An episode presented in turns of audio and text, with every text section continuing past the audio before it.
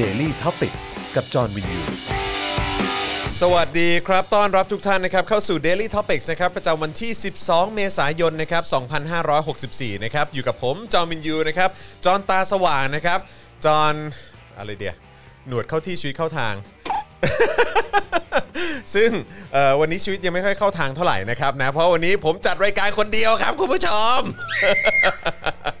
แต่ว่าจะบอกว่าคนเดียวก็ไม่ได้นะครับ เพราะว่าจริง ๆ แล้วมีอาจารย์แบงค์มองบนอยู่ด้วยนะครับ สวัสดีอาจารย์แบงค์นะครับสวัสดีครับเอาละครับผมนะวันนี้จริง ๆ แล้ววันนี้บอกก่อนแล้วกันว่าจริง ๆ เป็นคิวของเออครูทอมนะครับแต่ว่าอาจจะมีการสื่อสารในเรื่องของคิวกันผิดเล็กน้อยนะครับเมื่อสักครู่นี้ก็กริ้งไปบอกว่าเอ๊ะครูทอมเอ่อครูทอมใกล้ถึงหรือยังเพราะปกติครูทอมจะมาถึงก่อนสักครึ่งชั่วโมงใช่ไหมใช่คครึ่รังบชั่วโมงแบบ 40 นาทีอะไรประมาณเนี้ยเยอะอะเออคือมาก่อนเวลาเยอะเลย แล้วก็แบบเฮ้ยทำไมวันนี้ครูทอมยังไม่มาวะแปลกจังเลย ปกติมองออกไปปุ๊บนี่ก็จะเห็น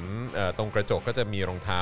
สีสันสดใสของครูทอมวางอยู่นะครับถอดวางอยู่หน้าห้อง แต่ว่าวันนี้ไม่มีก็เลยแปลกใจ ก็เลยโทรไปถามครับ โทรไปถามปุ๊บครูทอมก็เอ้ยผมยังอยู่คอนโดอยู่เลยครับนะฮะอะไม่เป็นไรไม่เป็นไรวันนี้สงสัยมีการสื่อสารเรื่องคิวผิดพลาดนิดนึงนะครับวันนี้ก็อยู่กับผมแล้วก็อยู่กับอาจารย์แบงค์มองบนละกันนะครับแต่ว่าแน่นอนนะครับใครที่มาแล้วนะครับก็เป็นกำลังใจให้กับเรา 2 คนได้นะครับทั้งผมแล้วก็อาจารย์แบงค์นะครับด้วยการกดไลค์แล้วก็กดแชร์กันหน่อยละกันนะครับผมนะฮะส่งไปที่โซเชียลมีเดียของทุก ๆ ท่านเลยนะครับนะจะได้เอ่อทำให้รายการนี้เป็นที่ติดตาม หรือว่าเป็นที่รู้จักกันมากขึ้นนะครับนะแล้วก็อย่าลืมสนับสนุนพวกเราได้ผ่านทางบัญชีกสิกรไทยนะครับ0698975539หรือสแกน QR Code ก็ได้นะครับผมนะฮะก็เติมพลังชีวิตให้กับพวกเราหน่อยละกันนะครับจะได้มีกำลังในการผลิตคอนเทนต์ให้คุณได้ติดตามกันด้วยนะครับนะฮะแล้วก็ทาง YouTube Membership นะครับกดปุ่มจอยหรือสมัครได้เลยนะครับข้างปุ่ม subscribe นะครับก็เข้าไปเลือกแพ็กเกจในการสนับสนุนกันได้ ผ่านทาง YouTube Membership นะครับแล้วก็อย่าลืมกดกระดิ่งด้วยนะครับจะได้เตือนทุกๆ ครั้งที่มีไลฟ์นะครับหรือว่ามีคลิปใหม่มาให้คุณได้ติดตามกัน ทาง Facebook เช่นเดียวกันครับสนับสนุนได้ด้วยการเป็น Supporter นะครับกดปุ่ม Become a Supporter ได้เลยนะครับช่องทางในการสนับสนุนแบบรายเดือนผ่านทาง Facebook นะครับหรือว่าจะส่งดาวเข้ามาก็ได้นะครับเบิร์นเข้ามาเยอะๆเลยนะครับหรือว่านี่เลยไปช้อปปิ้งกันที่ Spoke Dark Store นะครับวันนี้เนี่ยก็จริงๆแล้วไปถ่ายคลิปความรู้อันใหม่มาด้วยนะ ไปถ่ายคลิปความรู้อันใหม่มา แต่ว่าก็เป็นภาคต่อแหละของคณะราษฎรนะครับนะฮะซึ่งก็เป็นเรื่องราวต่อเนื่องมานะครับในช่วงสงครามโลกครั้งที่2นะครับแล้วก็เราพูดถึงขบวนการเสรีไทยนะครับว่าจริง ๆ แล้วเนี่ยนะครับขบวนการเสรีไทยที่ทำให้ประเทศไทยรอดพ้นนะฮะจากการถูก บอกว่าเฮ้ยเราอยู่ฝ่ายอักษะเนี่ยเออนะครับที่มาที่ไปมันเป็นอย่างไรนะครับก็สามารถติดตามกันได้ เชื่อว่าน่าจะเป็นประมาณสักสัปดาห์หน้ามั้งนะครับสัปดาห์หน้าก็น่าจะได้ดูกันแล้วนะครับถ้าเกิดว่าการตัดต่อนะครับแล้วก็ใส่ซีจงซีจีรายละเอียดอะไรต่างๆ เรียบร้อยเนี่ยสัปดาห์หน้าก็น่าจะได้ติดตามกันนะครับซึ่งก็ถือว่าเป็นอีกหนึ่ง topic หรือว่าอีกหนึ่งหัวข้อนะครับที่เรามีการพูดคุยกัน แล้วก็เป็นคลิปความรู้ที่เอามานำเสนอที่เชื่อว่าหลาย ๆ คนก็น่าจะตื่นตาตื่นใจแล้วก็ชอบกันด้วยนะครับผมนะฮะเอ่อคุณชิมาแยงบอกว่าวันนี้ตลาดคริปโตเอ่ออะไรนะ วันนี้ตลาดคริปโตเมื่อกี้อ่านผมอ่านไม่ทันเอ่อคึกคักมากขึ้นเพย์พาให้หน่อยค่ะ อยากสนับสนุนว้าวขอบคุณมากครับนะฮะอะขึ้นเลยฮะอาจารย์แบงค์อะแปะให้แล้วนะครับในช่องคอมเมนต์จัดไปเด้งขึ้นมาแล้วครับ คุณชิมานะครับ คริปโตคึกคักขนาดนี้ต้องสนับสนุนแล้วแหละเออนะครับ หรือว่าใครที่ติดตามอยู่ที่ต่างประเทศนะครับ แล้วก็อยากจะสนับสนุนนะครับ ก็สามารถสนับสนุนได้ผ่านทาง PayPal นั่นเองนะครับ แล้วก็ขอบคุณคุณ Fact Not Fake ด้วยนะครับ โอนสนับสนุนเป็นกำลังใจให้กับจอห์นแล้วก็อาจารย์แบงค์ด้วยเออนะอาจารย์แบงค์วันนี้มีคนถามว่าอ้าวไหนๆก็ครูทอมไม่ได้มา อาจารย์แบงค์จะไม่โชว์หน้าหน่อยเหรอมีค่าตัวปะล่ะมีค่าตัวไหม่ล่ะด้วย โอ้โหแหมนี่ อะถ้าเกิดว่าอยากให้อาจารย์แบงค์มานี่สงสัยต้องเปย์หนักๆหน่อยนะฮะเออนี่เบิร์นดาวมา 22 วีคติดกันเลยเหรอครับฮะหืมเบิร์นมา 22 วีคแล้วเหรอครับ จริงเหรอครับรายการทำไมรายไม่คุณทวินไม่บอกผมเลยอะ รายการเรานี่อยู่มา 22 วีคเลยเหรอเกินแล้ว เกินแล้วใช่ไหมเกินแล้วครับ เป็นปีแล้วป่ะรายการเราอะ ใช่ เนอะเออนะครับเอ่อ ปกติคุณออกัสบอกว่าปกติฟังใน Spotify วันนี้มาใน YouTube โอ้ ขอบคุณมากเลยนะครับ คุณมุกอ้าวคุณมุก วันนี้ย้ายกลับมา Facebook แล้วเหรอนะครับซื้อดาวไว้เยอะนะร่วมสนับสนุนให้นะคะ ขอบคุณมากนะครับผม วันนี้คุณมุกก็ส่งข้อมูลที่น่าสนใจมานะอาจันแบงค์นะฮะได้ข่าวว่าทางเอ่อได้ข่าวว่ามีการเหมือนแบบย้ายอะย้าย เดี๋ยวขอดูรายละเอียดก่อนนะอย่าให้บูไดย้ายเอิ่ม ถ้าจำไม่ผิดนี่น่าจะเป็น เดี๋ยวขอเช็คก่อนนะอะใช่เป็นคำสั่งคำสั่งเด้งไหมคำสั่งย้ายอะเออคำสั่งย้ายเอิ่มเดี๋ยวขอดูนะเคสไหนฮะพ่วมกับสอนอทองหล่อเอ้ยจริงเหรออืมผมยังใช่ไม่ได้ครับข่าวผเลมยนะฮะก็มีเอกสารออกมาเรียบร้อยแล้วนะครับ ว่ามีการ เเขาบอกว่าอะไรนะตามคำสั่งกองบังคับการตำรวจนครบาลที่ 5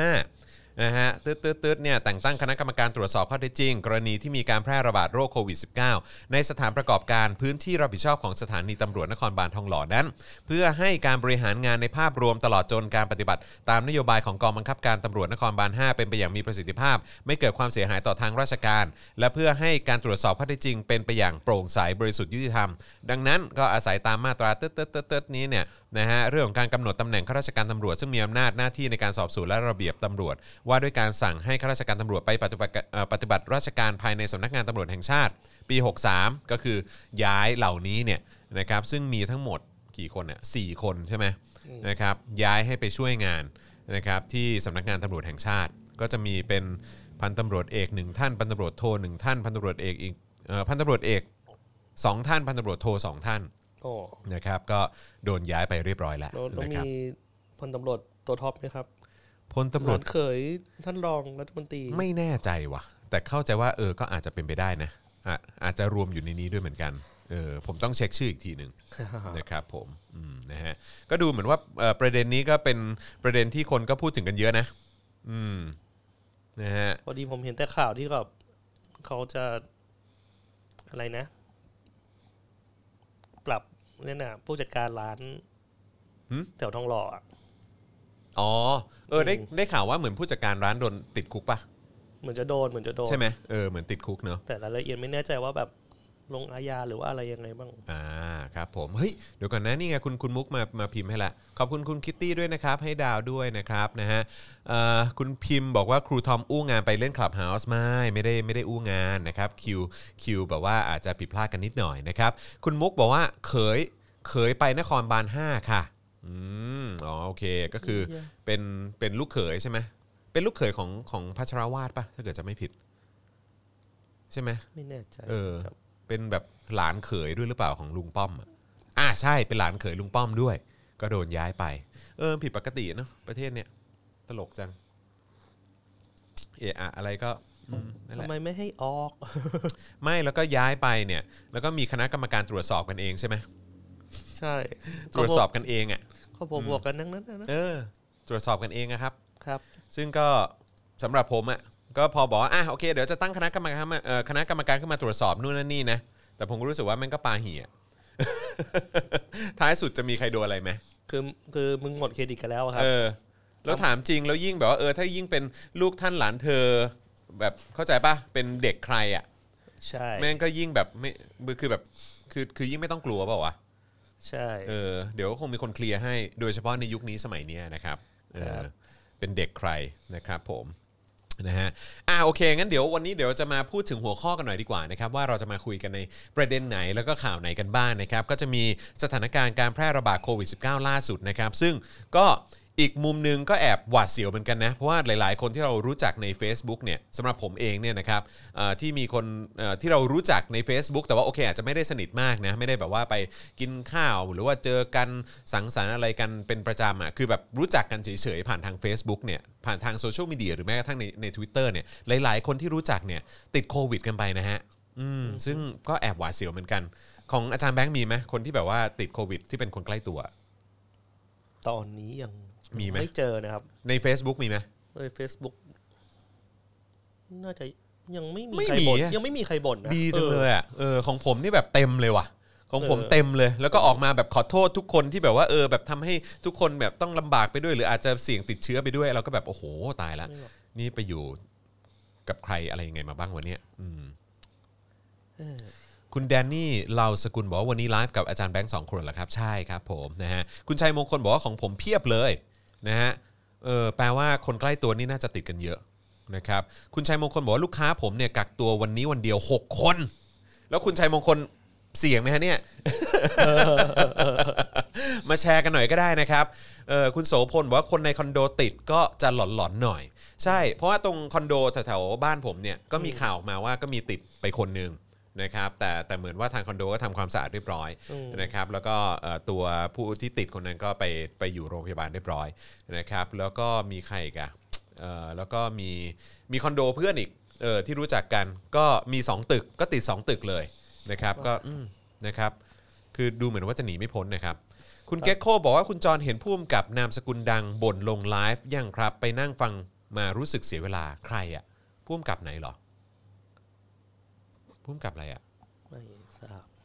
ตกข่าวอะไม่รู้เรื่องเลยนะครับ คุณกมลที่บอกว่าของเราเพียบเลยเหมือนกันนะคะ ทั้งสายทางญี่ปุ่น สายทางนักข่าว แล้วก็สายนักแสดงครบเลยนะครับ แล้วก็มีคนส่งเข้ามาเพิ่มเติมบอกว่าผมรอดครับ แต่เพื่อนไปตรวจกันและกักตัวเยอะมาก แต่ก็ยังไม่พบเชื้ออเออนะครับ ก็ถ้าเป็นไม่ได้ก็อย่าเพิ่งออกไปไหนเนอะอย่างวันนี้ผมไปถ่าย ผมไปถ่ายคลิปความรู้มาที่สตูดิโอของ Spoke Dark เนี่ยก็แบบ จอดรถปุ๊บ หรือว่าลงจากรถปุ๊บเนี่ยผมก็ขึ้นลิฟต์แล้วก็ไปที่ถ่ายรายการเลย แล้วก็พอเสร็จปุ๊บเนี่ยก็ลงมาซื้อของอะไรเพิ่มเติมนิดหน่อยแล้วก็รีบบึ่งกลับบ้านเลยนะครับเพราะไม่อยากเสี่ยงไม่อยากแบบอยู่ใกล้ชิดคนเยอะอ๋อเหรอฮะอ๋อนามสกุลเนี้ยเหรอฮะแล้วเขาบ่นเรื่องอะไรฮะคุณเกโค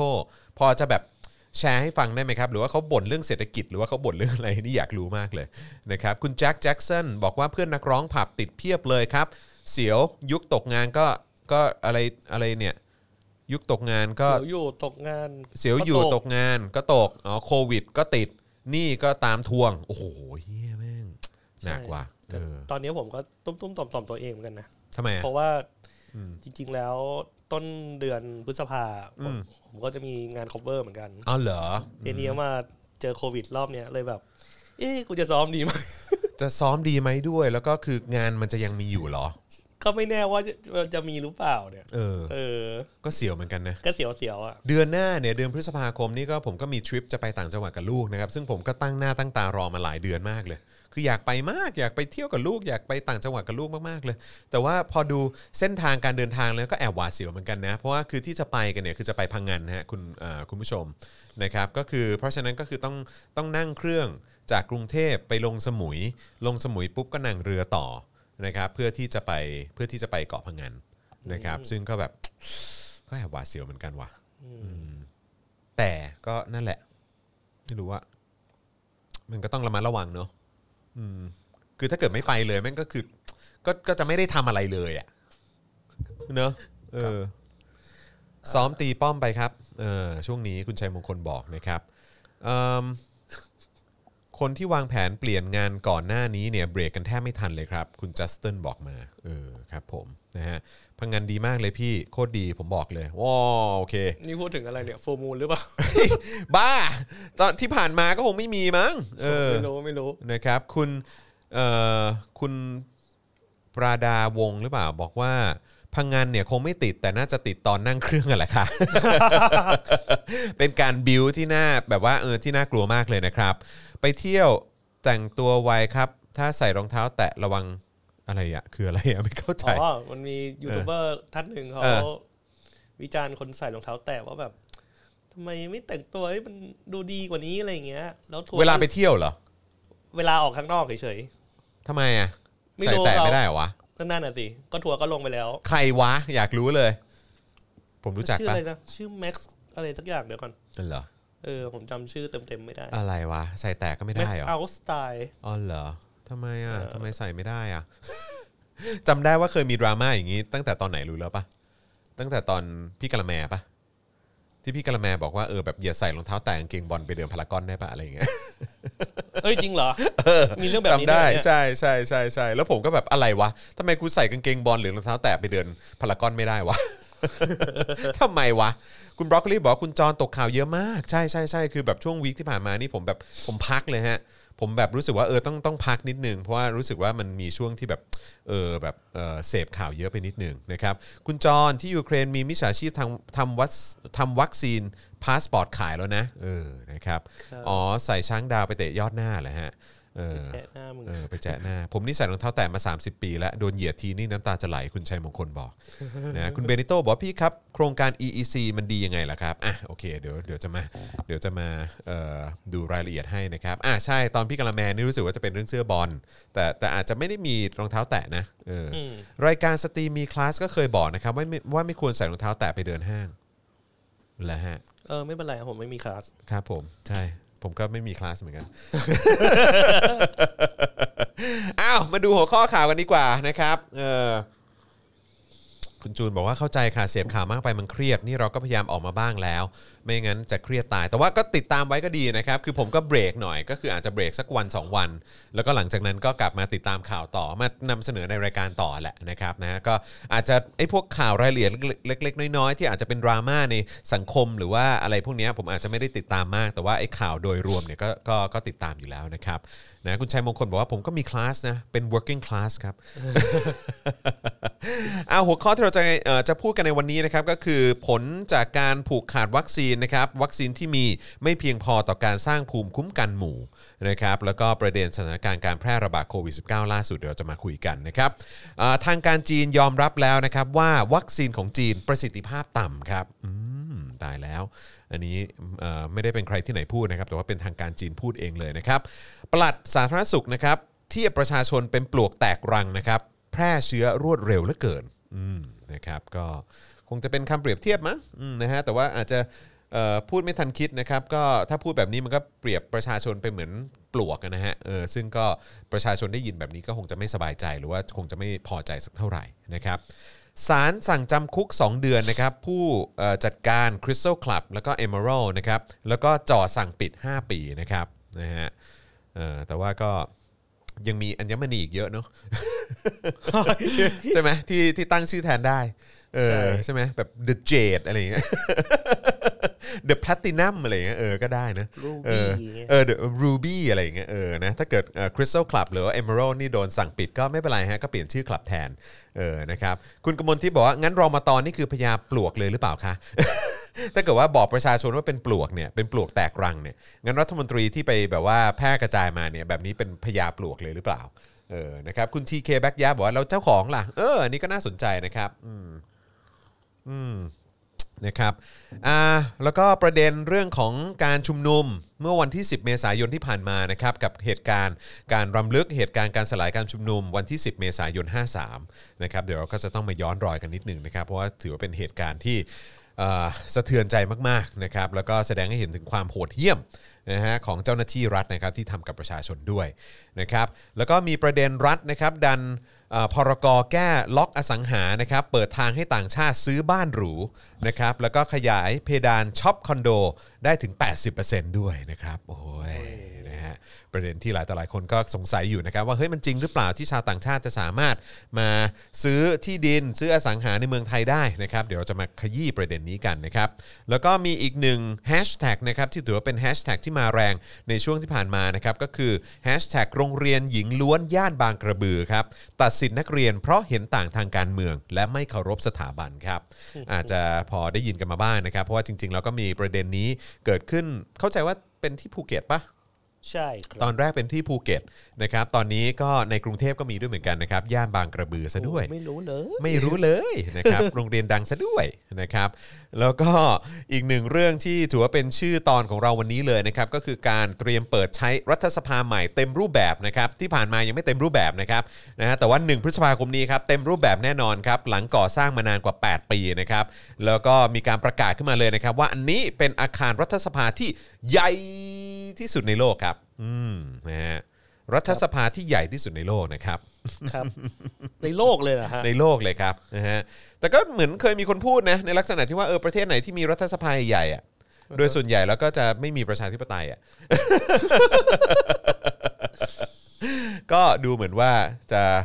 จจะจะจริงจะตริเออจะจะจริงนะครับแล้วก็ตรงตามที่คนเขาว่ากันมานะครับนะอะคุณผู้ชมครับสนับสนุนเติมพลังเข้ามาให้ผมนะครับแล้วก็อาจารย์แบงค์ได้นะครับวันนี้มีแค่เรา 2 คนนะครับนะจอห์นกับอาจารย์แบงค์นะครับเพราะฉะนั้นเติมพลังเข้ามาหน่อยนะครับทางบัญชีกสิกรไทยนะครับ0698975539หรือสแกน QR Code ก็ได้นะครับผมนะฮะแล้วก็อย่าลืมสนับสนุนแบบรายเดือนได้ด้วยเหมือนกันนะครับผ่านทางเอ่อ YouTube Membership นะครับแล้วก็ Facebook Supporter นั่นเองนะครับหรือว่าจะส่งดาวเข้ามาก็ได้ หรือว่าไปช้อปปิ้งกันที่ Spoke Dark Store ในเพจของ Facebook ของ Daily Topics ได้ด้วยเหมือนกันนะครับ แล้วก็ของ Spoke Dark TV ด้วยนะครับ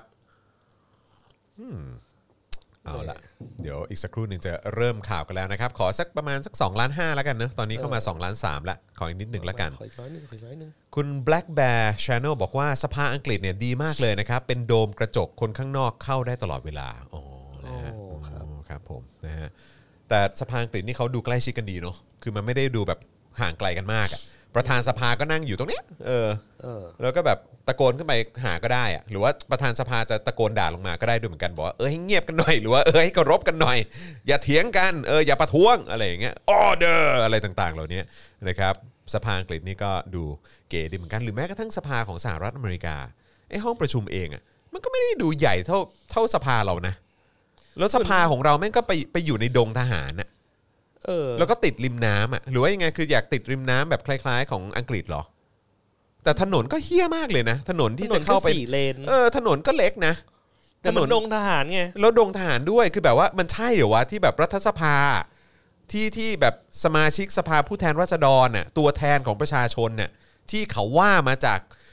การเลือกตั้งแบบประชาธิปไตยอะแต่ว่าไปอยู่ท่ามกลางวงล้อมของกองทัพอะของทหารน่ะอืม มันแปลกประหลาดมากเลยนะ มันดูแบบผิดปกติอะอืมนะฮะเอ๊ะแต่รัฐสภาที่เดิมก็ก็สี่เลนเหมือนกันนะคือจริง ๆ รัฐสภาเดิมมันก็โอเคอยู่แล้วปะเออใช่เพราะเนอะ ว่าเอ้ยแต่รัฐสภาเดิมก็เอ้ยก็อาการเดียวกันแหละอืมรัฐสภาเดิมเพราะว่าก็อยู่ใกล้ทหารเหมือนกันใช่ ถนนสี่เลนเหมือนกันใช่อืมเออ แต่ว่าก็เข้าใจได้ไง อืม ว่าในยุคที่ผ่านมาเนอะเออ แต่ว่าสภาเนี้ยมันสร้างมา 8 ปีแล้ว ซึ่งก็น่าจะสร้างตั้งแต่ในยุคสมัยของยิ่งลักษณ์ปะใช่ครับ ใช่ เพราะฉะนั้นใช่ครับ ก็คือเริ่มสร้างในสมัยยิ่งลักษณ์อือฮึแล้วแพลนเนี่ยมันก็คงมีมาก่อนหน้านั้นแล้วอะแต่ก็ยังจะไปย้ายอยู่โซนโซนๆเดิมเนอะแทนที่จะไปอยู่แบบในโซนที่แบบว่าเออเป็นพื้นที่แบบประชาชนก็สามารถเข้าถึงได้ง่ายมากยิ่งขึ้นด้วยอะเวลาไปแสดงความคิดเห็นก็จะได้ทำได้ไง เราได้ข่าวว่าจริง ๆ แล้วเขาต้องมีลาน ที่จะให้ประชาชนออกไปแบบไฮด์ปาร์คได้ หรือไปแสดงความคิดเห็นหรือว่าร่วมเออแบบร่วมกันชุมนุมได้ หรือว่ารวมตัวชุมนุมได้อะแล้วสรุปว่าท้ายที่สุดอะไอ้ลานนั้นน่ะก็ถูกถอดออกไปจากแบบเว้ยเฮ้ย เออ อะไรวะได้ข่าวมา ทำไมมันเป็นอย่างนั้นวะเออนะครับ คุณนิรุตบอกว่าเกียร์กายไงประชาชนก็ต้องตะเกียกตะกายเอาอืมอืมครับผม คุณสพัฒน์พงษ์ถามว่าอาจารย์แบงค์ไม่สบายเหรอครับ อืมก็ยังเหลืออยู่ยังไม่นิดๆหายเนอะเหลืออยู่นิดๆฮะเออยังครับผม สวัสดีคุณปาล์มเวกอัพด้วยนะครับ แล้วก็คุณเวจเจตด้วยนะครับพลอวกาศเอกปิยะตาตุงตวงด้วยนะครับนะฮะแฟนๆรายการของเราก็ทยอยมากันเยอะเลยนะครับนะฮะคุณแกโก้บอกว่าที่เยอรมนีเนี่ยมีเพดานแก้วให้คนทั่วไป มองลงไปดูการทำงานของผู้แทนได้ด้วยนะครับ โอ้เหรอฮะโอ้นะครับแต่ผู้แทนบ้านเราชอบทำในทำงานในที่รับตาฮะเมืองไทยนี่ไม่ได้ฮะเมืองไทยนี่ห้ามอยู่อยู่ข้างบนเขานะเอ้ยเดี๋ยวก่อน เมื่อกี้คุณจรบอกว่ารัฐรัฐสภาเราใหญ่สุดใช่ไหม ใช่ในโลกเออใหญ่กว่าจีนอีกเหรอเข้าใจว่าใหญ่กว่านะโอ้โหยเข้าใจว่าใหญ่กว่านะ มันจะใหญ่ไหม ก็มันใหม่ขนาดเนี้ยมันก็คงแบบมันจะคือแต่ใหญ่ไปผมเพื่อก็ไม่อะไรวะ แน่ใจว่าเขาวัดจากสถานที่ของตัวสภาทั้งสภา หรือว่าแค่เฉพาะห้องประชุมอะอ๋อเข้าใจฮะเอออ่าครับ ซึ่งก็ไม่ว่าจะอันไหนก็ตามอะผมว่าแม่งก็แบบผมว่ามันก็มันก็ใหญ่เวอร์เกินไปอยู่ดีอะ แล้วอีกอย่างหนึ่งเนี่ยก็รู้สึกว่าประชาชนก็เข้าไม่ค่อยถึงด้วย เข้าไม่ถึงด้วย เข้าไม่ถึงเลยจริงๆคือไอการสร้างรัฐสภาที่เนี่ยโรงเรียนต้องย้ายไปหนึ่งโรงเรียนนะฮะอ่าแล้วก็โยทินปะโยธินบุรณะครับ ใช่ไหม ย้ายไปหนึ่งโรงเรียน แล้วก็เออแฟดทหารอีกย้ายโอ้ด้วยหลายหลายอาคารอะเออ เออแต่จำได้ว่าตอนนั้นที่ไปชุมนุมอะที่ไปร่วมการชุมนุมที่ล่าสุดที่เขาไปกันหน้ารัฐสภา หลังจากที่มีการสลายการชุมนุมที่หน้ารัฐสภาเอ่อสองสองวีก่อนหน้านั้นนะนะฮะครับก็ตอนที่ไปมาก็รู้สึกว่าโอ้โห มันก็มันเต็มไปด้วยดงทหารจริงๆอะแล้วถ้าเกิดว่าทหารจะเอารถอะไรออกมากั้น หรือจะอะไรก็ตามเนี่ยมันก็ทำได้ง่ายมากเลยนะแต่ส่วนใหญ่ตรงนั้นเป็นทหารสื่อสาร ก็ใช่แต่ว่าก็อืมคือเขาก็ถึงกันอยู่แล้วไง ใช่ไหมอืม เขาถึงกันอยู่แล้ว ถ้าเกิดว่าจะเอาเกาะจะเอาหน่วยทหารหรือว่าจะเอาทหารบางกองกองร้อยกองพันอะไรก็ตามเข้าไปฝากไว้ข้างในก่อน แล้วก็พอถึงเวลาค่อยเอาออกมาก็ทำได้ไงใช่ไหมเออจัดรายการกัน 2 คนเหรอครับ เหมือนช่วงแรกๆของรายการเลยนะครับ คุณต่อจักรพงศ์บอกมาโอ้ขอบคุณมากนะครับ เป็นการลงทุนที่ขาดทุนจริง ๆ คุณจูนเมคอัพบอกมานะครับเอ่อคุณเจรศักดิ์บอกว่ามันมีขนส่งของกองทัพบกด้วยตรงนั้นใช่ไหมเป็นเอ่อช่างกลของสทบเอออยู่หคลัรังบผมอยู่ข้างหลังนะครับ อ่าโอเคงั้นเดี๋ยวเรามาเข้าข่าวกันเลยดีกว่านะครับ เริ่มกันที่สถานการณ์ของโควิด -19 ก่อนดีกว่านะครับ ก็จากกรณีที่โฆษกสบคนะครับหมอทวีสินเนี่ยนะฮะแถลงข่าวเมื่อวันที่ 9 เมษายนว่านายกรัฐมนตรีเป็นห่วงเรื่องกระแสวิการวิพากษ์วิจารณ์การผูกขาดการนำเข้าวัคซีน รวมถึงการเอื้อประโยชน์ให้กับเจ้าสัวต่างๆ จนต้องมีการประชุมสบคนะครับเพื่อหาทางออกร่วมกัน โดยเริ่มส่งสัญญาณเปิดทางให้โรงพยาบาลเอกชนเนี่ยนะครับสามารถสั่งวัคซีนเข้ามาได้นะครับหรือว่านำวัคซีนเข้ามาได้นะครับมีการวิเคราะห์กันนะครับว่าเป็นเพราะผลพวงจากการบริหารวัคซีนที่ผิดพลาดตั้งแต่แรกนะครับเนื่องจากวัคซีนที่รัฐจัดให้เนี่ยซึ่งยืนยันกันว่ามีอยู่เพียงพอกับประชาชน 30ถึง35ล้านคนนะครับก็คือ 70 ล้านโดสนะครับโดยรวมกันจาก 2 ยี่ห้อ ได้แก่ s i n o v a c นะครับแล้วก็ a s t r a z เซ e c a นั้นเนี่ยในความเป็นจริงแล้วนะครับไม่เพียงพอต่อการสร้างภูมิคุ้มกันหมู่นะครับหรือว่า herd immunity นั่นเองนะครับซึ่งเป็นประเด็นที่เพิ่งมีการออออกมาพูดกันนะครับภายหลังจากที่สถานการณ์เริ่มควบคุมได้ยากนะครับ เพราะมีผู้ติดเชื้อมากขึ้น โดยทางผอสถาบันวัคซีนนะครับได้มีการให้สัมภาษณ์เมื่อวันที่ 8 เมษายนที่ผ่านมานะครับว่าต้องฉีดให้ได้ 40 ล้านคนครับเพื่อให้เกิดภูมิคุ้มกันหมู่ครับ ทำให้เท่ากับว่าตอนนี้เนี่ยนะครับยังขาดอีก 10 ล้านโดสนะครับสำหรับรองรับการฉีดให้อีก 5 ล้านคนนะครับ1คนก็ต้องฉีด 2 ครั้งใช่ไหมครับ การประชุมในอ่อเอ่อก็การประชุมกันนะฮะในการเลือกของวัคซีนทางเลือกจึงเกิดขึ้นนะครับเพื่อแก้ปัญหานี้นะครับที่ไม่ได้ถูกประเมินไว้ตั้งแต่แรกครับ น่าตกใจมากนะครับ ปัญหานี้ไม่ได้ถูกประเมินไว้แต่แรกนะครับ ขาดไปถึง 10 ล้านโดสด้วยกันนะครับ โดยในายแพทย์ทวีสินนะครับ อ้างว่าทางนายกสมาคมโรงพยาบาลเอกชนนะครับ เป็นผู้ขออาสาเข้ามาดูในเรื่องนี้ นะครับในประเด็นของวัคซีนทางเลือกนะครับแต่ที่ผ่านมาเนี่ยการทำงานเคยติดขัดปัญหาบางอย่าง จึงขอให้ภาครัฐเนี่ยช่วยอำนวยความสะดวก อย่างเช่น การขอจดหมายรับรองจากภาครัฐนะครับนายกก็เห็นด้วย จึงมีนโยบายให้มีการใช้ 10 ล้านโดสนะครับให้เอกชนเนี่ยเข้ามามีส่วนร่วม ถ้าเอกชนรายใดมีศักยภาพนะครับก็ขอให้ภาครัฐสนับสนุนนะครับเพื่อความปลอดภัยของพี่น้องประชาชนนะครับโหฟังดูนี่ก็ตกใจนะเนี่ยนี่คือหมายความว่ารัฐเนี่ยก็ไม่ได้วางแผนในประเด็นนี้ใช่ไหม แล้วตอนนี้ก็ขาดไปอีก 10 ล้านโดส รัฐเนี่ยก็เลยบอกว่าโอเคงั้นเดี๋ยวให้เอกชนเข้ามาดูตรง part นี้ละกัน แล้วเดี๋ยวรัฐเนี่ยก็จะมาช่วยดูแลเอ่อในเรื่องของการอำนวยความสะดวกให้ แต่ว่าก็กลายเป็นเอกชนเนอะที่จะต้องดูแลในพาร์ทนี้ ซึ่งยี่ห้ออื่นๆ ที่เอกชนจะนำเข้ามาก็ยังไม่ได้ผ่านอย.สักเท่าไหร่ เข้าใจว่ามีผ่านแค่อันเดียวนี่ ใช่ครับ จอร์นสันถึงจอร์นสันใช่ไหมใช่ นะครับนะก็ต้องมาดูกันนะครับ แล้วก็ยังมีการระบุเพิ่มเติมนะครับว่าตอนนี้ไทยเราขึ้นทะเบียนวัคซีน 3 ยี่ห้อ ก็คือ s i n o v a c a s t r a z เซ e c a แล้วก็ Johnson Johnson นะครับ หากมีวัคซีนทางเลือกอื่นๆนะครับก็จะมี Pfizer มี Sputnik นะฮะมี Sinopharm นะครับก็ไม่ควรซ้ำกันเพื่อให้เป็นทางเลือกนะครับจะได้กระจายความเสี่ยงในเรื่องของความหลากหลายด้วยนะครับโดยในกรณีนี้เนี่ยยังถูกวิพากษ์วิจารณ์ออกไปในโซเชียลมีเดียอีกอย่างกว้างขวางเลยนะครับโดยประชาชนมองว่านี่คือความผิดพลาดของ การแทงม้าเต็งตัวเดียวนะครับบนแนวทางแก้ปัญหาที่ไม่ครอบคลุม และจงใจปิดกั้นเอกชนตั้งแต่ทีแรกเลย แล้วค่อยส่งภาระนี้ให้กับโรงพยาบาลเอกชน มาร่วมแก้ปัญหาต่อในสถานการณ์ที่ควบคุมได้ยากแล้วครับ อืมซึ่งผมก็รู้สึกว่าการที่โซเชียลมีเดียออกมาวิพากษ์วิจารณ์แบบนี้ก็ไม่ได้ผิดเลยนะครับ ผมก็รู้สึกว่าก็ถูกต้องแล้ว แล้วก็จำได้ไหมว่าจริง ๆ ข่าวนี้เนี่ยมันก็มีมาตั้งพักใหญ่แล้วนะ ตั้งแต่ตอนธนาธรออกมาโวย ตั้งแต่มีผู้เชี่ยวชาญหลาย ๆ คนก็ออกมาโวยเหมือนกันบอกว่าเฮ้ย มันจะโอเคเหรอกับการที่จะเอ่อเหมือนนำเข้าวัคซีนแค่เนี้ยแล้วก็ต้องไปรอเรื่องของการผลิตในเดือนมิถุนายนด้วย อืม เออ มันจะโอเคเหรอ นะครับแล้วก็มีการตั้งคำถามในเรื่องของซีโนแวคมาก่อนหน้านั้นแล้วว่าเฮ้ยคุณไปเอาเข้ามาเนี่ยเออมันเกี่ยวข้องกับการที่มีนายทุนของไทยเราไปซื้อหุ้นของบริษัทนี้ด้วยหรือเปล่า เราก็ไม่รู้เหมือนกันนะครับแต่ที่แน่ ๆ เลยก็คือมันเป็นการตัดสินใจแล้วก็เป็นการวางแผนผิดพลาดแน่นอนนะครับโดยหลายฝ่ายเนี่ยมองว่าทั้งที่เป็นหน้าที่ของรัฐบาลนะครับที่ต้องจัดหามาในฐานะ ผู้ที่มีอำนาจเต็มที่สุดๆเนี่ยนะครับและถือว่าเป็น การรู้สึกตัวช้า เพราะขณะนี้ไทยกำลังเข้าสู่เฟสที่ 3 เต็มตัวแล้วนะครับขณะที่บางคนนะครับอ้างอิงถึงสิ่งที่ธนาธรจึงรุ่งเรืองกิจเคยกล่าวไว้นะครับถึงภาพรวมการจัดการวัคซีนที่อาจเกิดปัญหานี้ในอนาคตนะครับซึ่งท้ายที่สุดก็เกิดขึ้นจริงครับนี่ยังไม่รวมถึงความล่าช้าในการฉีดวัคซีนที่มีอยู่ในมือนะครับซึ่งกว่าประชาชนทั้งประเทศจะได้รับวัคซีนครบ 60 ล้านโดสที่จองไว้ได้เนี่ยนะครับอาจกินระยะเวลาไปอีกกว่า 1-2 ปีนะครับคุณผู้ชมครับ อืม รู้สึกยังไงกันบ้าง แชร์เข้ามาได้นะครับ อยากจะรู้เหลือเกินว่าสำหรับคุณผู้ชมเองรู้สึกอย่างไร และโดยเฉพาะในตอนนี้เนี่ยนะครับก็มีคนติดกันเยอะแยะมากมายเลย ผมเห็นคนในวงการบันเทิงนี่ก็ติดเพิ่มเข้ามาอีกนะโอ้หลาย ๆ คนเลยนะ ล่าสุดนี้ก็นิวเคลียร์ก็ติดมั้งโอ้ยจริงเออเราก็ยังคิดอยู่เลยว่าแล้วใครจะเลี้ยงลูกวะ ถ้าบ้านเขาติดกันหมดอะ ตอนนี้ก็อืม ไม่ต้องเก่งอะไรแล้วฮะ เออ ดูแลตัวเองครับ ดูแลตัวเองเลยอนี่ย่างผมเดียยัวงไม่กล้าเลยครับออกไปตอนนี้ไหนเลยเนี่ย สั่งข้าวมากินนี่แบบอื้อหือล้างมือแล้วล้างมืออีกอะ จริง ๆ นะอืมนะครับเอ่อต้อนรับ New Member ของเราด้วยนะครับนะฮะที่เอ่อเข้ามาเพิ่มเอ่อชื่อคุณโรบอท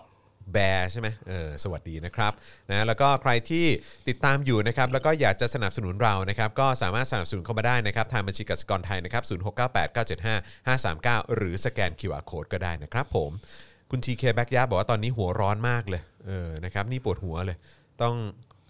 ต้องอะไรนะต้องกินพารากันเลยเลยทีเดียว ใจเย็นนะนะครับ สวัสดีคุณพันช์ด้วยนะครับ นะฮะคุณเบนิโตะครับอะผมรับเรื่องไปแล้วครับนะฮะก็โอเคครับนะฮะแต่ว่าเอ่อไม่ต้อง flood แล้วนะครับนะฮะคุณนันนานะครับบอกว่าที่อยากรู้สุดตอนนี้เนี่ยก็คือสลิ่มรู้สึกอย่างไรบ้างคะเออกับวิธีการแก้ปัญหาใช่ไหมครับ การรับมือโควิด -19 โคเอ่อถ้าเกิดว่าผมเจอหลายคนนะซึ่งผมก็ก็คือผมก็อาจจะแบบเหมือนเขาเรียกว่าอะไรอะใช้ใช้คำว่าอะไร mute เขาไว้เหรอ ผมไป mute คนหลายหลาย ๆ คนที่ผมรู้ว่าเขาเป็นสลิ่มอะแล้วเขาเป็น friend ผมใน Facebook อะผมก็ mute ไว้ใช่ไหมอ่าฮะแต่บางทีมันก็เด้งขึ้นมาว่าเออวันนี้เป็นวันเกิดคนเนี้ย ผมก็เลยกดเข้าไปดูว่าเออเขาหายเป็นสลิ่มหรือยังอะเออสรุปว่าเขาก็ไม่ได้หายนะ ผมว่า เพราะว่าเวลาผมไปอ่านไทม์ไลน์ย้อนหลังเขาอะแบบในช่วงเดือนที่ผ่านมาอย่างเงี้ยอ่าฮะก็จะแบบว่าก็จะไม่พูดอะไรเกี่ยวกับการเมือง หรือว่าไม่พูดอะไรเกี่ยวกับเรื่องของรัฐบาล ไม่พูดอะไรเกี่ยวกับเรื่องของของโควิด อะไรพวกนี้เลยอะคือก็จะแบบว่าเออแบบ สนใจ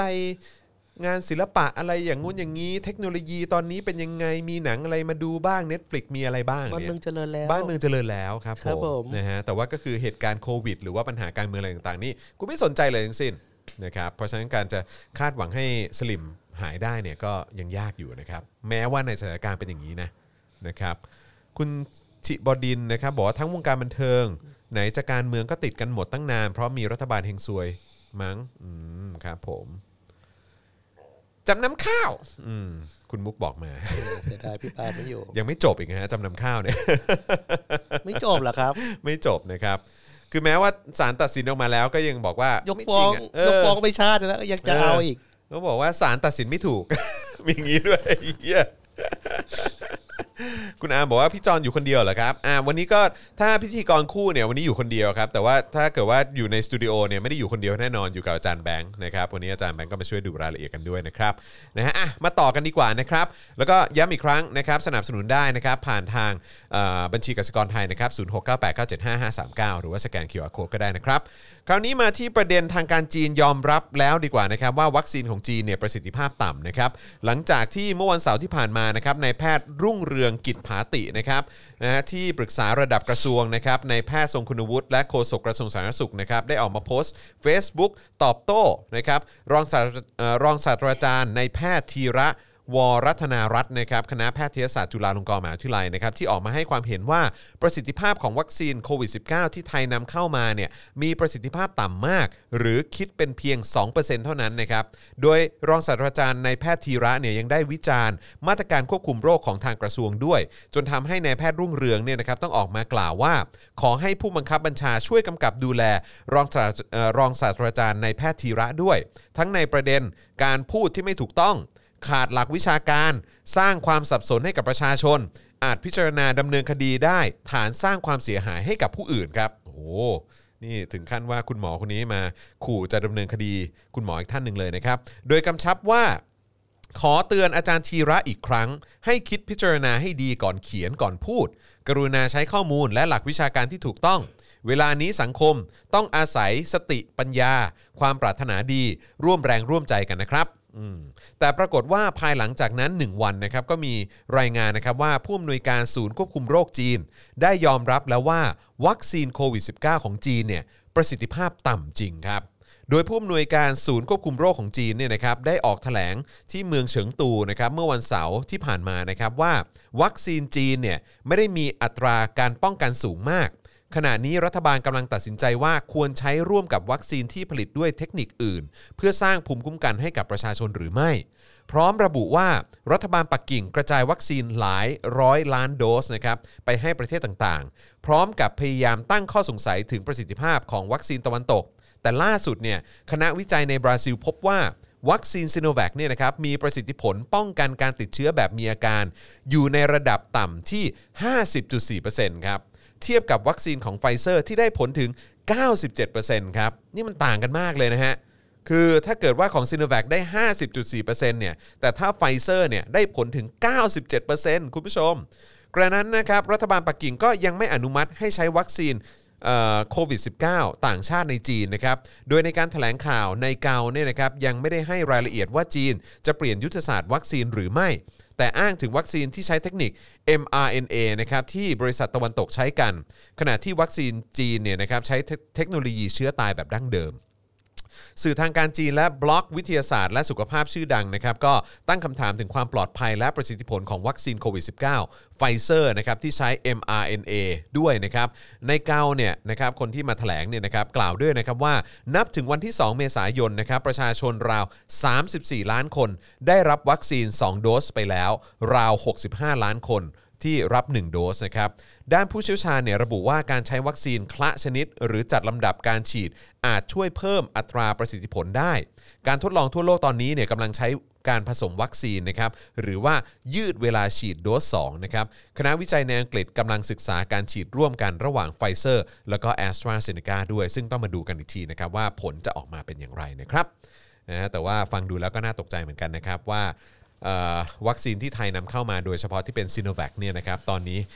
เอ่อประสิทธิภาพนี่ใช้ได้แค่ 50%เท่านั้นนะครับอะ50.4 ก็ได้อะเกิน 50%แล้วกัน ชิบหายละอืมไม่แล้วก็โดยส่วนใหญ่แล้วก็คือเขาใช้วัคซีนตัวนี้กับเขาเรียกว่าอะไร แนวหน้าใช่ไหมใช่เออแนวหน้าคือแบบว่าบุคลากรทางการแพทย์นั่นน่ะสิเจ้าหน้าที่ของรัฐเออแค่ที่จะพอต้ตัอดงเกรดนะเออนะครับผมเออแค่พอตัดเกรดจริง ๆ 50.4%เยอะแค่ เสียวว่ะเออคุณมินกระทรเอ่อคุณมินมินมินกระทรอนใช่ไหมฮะบอกว่ามาช้าได้น้อยของก็ยังกากอีกเออนะครับคือของมันถามว่ามันใช้ได้ไหมมันก็คงใช้ได้แหละครับ แต่ก็อย่างที่เขาบอกตัวเลขออกมา คือมันได้แค่ 50.4%ไงใช่ไหมฮะครับแล้วเราก็นำเข้ามา part หนึ่งก็คือถ้าจำไม่ผิดน่าจะประมาณ 2 ล้านโดสป่ะแล้วก็ที่เหลือก็เป็น AstraZeneca อ่าฮะแล้วก็ยังรอการผลิตเพิ่มเติม ในเดือนมิถุนายนนี้ของสยามไบโอไซเอนซ์นะครับแล้วก็ตอนนี้ที่มีผ่านออยก็มีแค่จอร์นสันจอร์นสัน ซึ่งก็ไม่รู้ว่าจะมีเอกชนเจ้าไหนเอาเข้ามาได้หรือเปล่า นั่นน่ะสิพังครับ เละทางครับ เละครับ เละครับพี่น้อง คือเละจริง ๆอะเราได้ข่าวว่าถ้าเกิดผ่าผมผมไปเจอใน Facebook มาเห็นเขาบอกว่าถ้าผ่านมานำเข้ากันได้ โดสหนึ่งก็แพงอยู่ดี อืม ต่างชาติเขาเขาถ่ายเอ้ยเขาฉีดกันโดสเท่าไหร่อะไม่รู้อะน่าจะไม่หลักร้อยนะ อ๋อใช่ใช่ใช่แต่ว่าถ้าเกิดไทยเราซื้อมาก็ผมว่าเมียงต่ำก็สี่ห้าพันอะ ผมเออเออใช่โดสละสองพันเออ สองโดสก็สี่อย่างต่ำอะผมว่าก็คงมี4ี่ห้าพันอะ ใช่แล้วเผลอๆแบบไม่แน่ อาจจะไปแตะหมื่นก็ได้มั้งใครจะไปรู้ โอ้ยแต่หมื่นเลยเหรอไม่รู้ โอ้ประเทศอะไรวะเนี่ย คือโรงเอ่อโรงพยาบาลเอกชนน่ะใช่ไหม คืออาจจะแบบว่าเออก็ถ้าเกิดราคาไปถึงแตะหมื่นก็ใครจะไปรู้อะอาจจะเป็นแบบว่าเออคุณอาจจะได้ฉีดแบบก่อนคนอื่นเขาหรืออะไรอย่างเงี้ยบ้าโอ้ยนั่นเป็น iPhone ไม่ได้ เอ้าประเทศนี้ รัฐบาลไม่ได้แก้ปัญหาให้นะครับ ประชาชนแก้ปัญหากันเองครับ ก็ใช่ไงครับแต่ของมันไม่ใช่ของใหม่ มันไม่ได้แบบ เอ้าก็มันไม่เหมือนแบบ พวกคุณไม่มีปัญญาซื้อไง ไม่สิปัญญาคุณต้องบอกว่าพวกกูเนี่ยแหละไม่มีปัญญาพวกซื้อกูพวกกูยังพอมีปัญญาซื้อ แต่พวกมึงอะไม่เอาของเข้ามา แม่งเอ้ยนะครับ คุณนัตชาลีนะครับ บอกว่าโมเดอร์นาเนี่ยห้าถึงดอลลาร์ใช่ไหมครับเออนะครับคือผมก็ไม่รู้เหมือนกัน แต่ว่าคือจำได้ว่าตอนที่เขามีให้ให้เหมือนจองแพ็กเกจฉีดวัคซีนเนี่ยก็แบบเหมือนราคาแบบ 4,000 5,000 อะไรประมาณเนี้ยใช่ เออใช่ไหมซึ่งผมว่ามันก็คงครอบคลุม 2 โดสแหละแต่ สี่พันห้าแต่ว่าถ้า4,000 5,000ก็แปลว่าโดสละ2,500ประมาณนั้นไหมล่ะ โดสละ2,000เออไม่อาจแต่จะมีแต่ค่าค่าบริการถ้าค่าถ้าจัดคิดการว่าพวกค่าค่านำเข้า พยาบาลค่าอะไรอีกก็ เอออะสักพันหนึ่งอ่าสองโอเคสองครั้ง อะอะใช่ไหมเออสองครั้งก็เท่าไหร่ก็พันหนึ่งอะก็พะเออสองครั้งอะตีซะว่าครั้งละพันก็ได้อะสองพันแล้วถ้าสมมุติสี่พันก็คือค่าค่าวัคซีนโดสละพันก็คือเข็มเข็มละพันเนี่ย เออเออ ราคาก็สูงอยู่ดีนะครับ แต่ว่าเชื่อดิ คนแม่งก็จองกันเต็มอะถ้าเกิดว่าเอกชนเอาเข้ามาได้นะ สมมุติว่าเป็นไฟเซอร์ เป็นโมเดอร์นาเป็นจอร์นสันจอร์นสันน่ะเออ ผมว่าคนก็คนก็แห่กันไปฉีดอะเชื่อดิ ไม่เป็นไรกูยอมรอ นะครับคุณจรครับถ้าเกิดไม่ฉีดของไทยเนี่ยจะผิดม .112 ไหมครับฮะ อย่างนี้ก็ได้ด้วยเหรอครับไปไกลกันนะครับทำไมล่ะครับ เออไปอยู่ไปถึงเบอร์นั้นได้ไงครับ หรือว่ายังไงฮะหรือว่าคือทุกอย่างก็สามารถพ่วงเข้า1นึได้ครับ เออแค่แค่ถามเฉยๆว่าเออที่มาที่ไปนี่เราเป็นอะไรนะ แทงม้าเต็งแบบเบอร์เดียวหรือเปล่าเนี่ยก็อาจจะโดน1นึได้เหมือนกันนะฮะ เหมือนที่ธนาธรโดนคำถามที่ไม่ได้คำตอบเออคุณก็โดน1นึได้ด้วยเหมือนกัน ได้คำตอบถึงกันครับเออโคตรน่ากลัวเลยเป็นหนึ่งหนึ่งสองนะครับคำตอบเนะฮะอ้าวคราวนี้มาที่ปลัดสาธารณสุขบ้างดีกว่านะครับที่เทียบประชาชนเป็นปลวกแตกรังนะครับนะฮะเป็นต้นต่อของการแพร่เอ่อแพร่แพร่เชื้อรวดเร็วเออนะครับวันที่ 8 เมษายนนะครับที่กระทรวงสาธารณสุขนะครับในแพทย์เกียรติภูมิวงศ์ รจิตนะครับปลัดสาธารณสุขนะครับพร้อมด้วยในแพทย์ไพศาลดั่นคุ้มนะครับเลขาธิการสำนักงานคณะกรรมการอาหารและยาหรืออยนะครับแล้วก็ในแพทย์นครเปรมศรีนะครับผู้อำนวยการสถาบันวัคซีนแห่งชาตินะครับได้มีการแถลงข่าวในประเด็นวัคซีนป้องกันโควิด -19 ในประเทศไทย โดยในแพทย์เกียรติภูมิเนี่ยนะครับบอกว่าขณะนี้เนี่ยที่มีการระบาดเนี่ยนะมันมีสาเหตุมาจากสถาสถานบันเทิง แพร่กระจายไปหลายจังหวัดเลยนะครับ โดยทางกระทรวงสาธารณสุขคาดว่าจะใช้เวลาอีกระยะหนึ่งในการควบคุมโรคนะครับ พร้อมทั้งใกล้ช่วงเทศกาลสงกรานต์นะครับ ก็ขอให้ทุกคนระมัดระวัง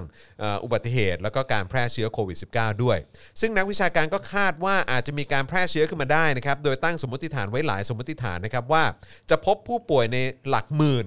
โอ้โห จากหลัก 10มาเป็นหลักร้อย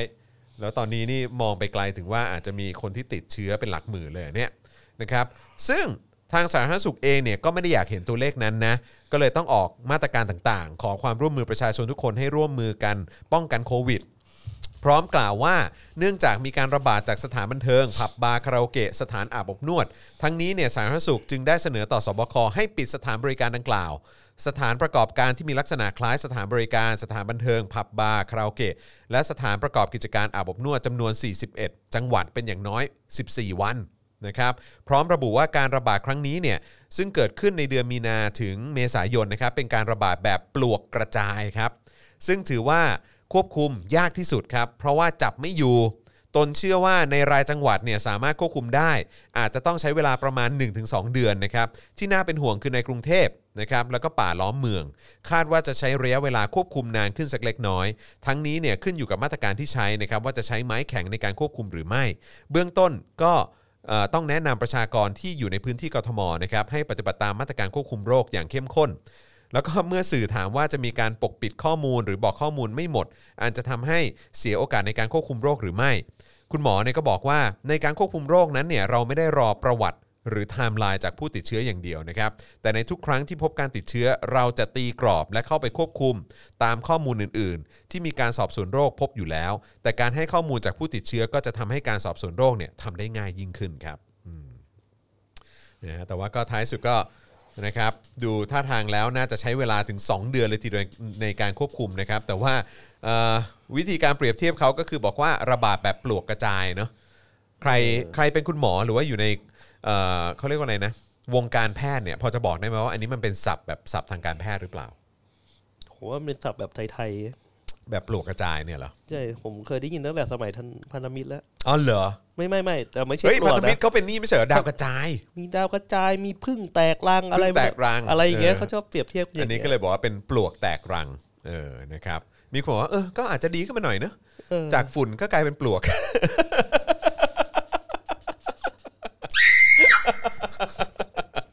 จากฝุ่นก็กลายเป็นปลวกไม่ดีเหรอ อืมนะฮะ คุณทีเคแบ็กย่าบอกว่าไม่ใช่นะฮะ มันไม่ใช่ศัพท์ทางการแพทย์นะฮะ หลายคนก็ใช่ หลายคนก็เข้ามาตอกย้ำกันใหญ่เลยแบบว่า อืมนะมันไม่ใช่มันไม่ใช่ศัพท์ทางการแพทย์นะครับ เออนะฮะโอเค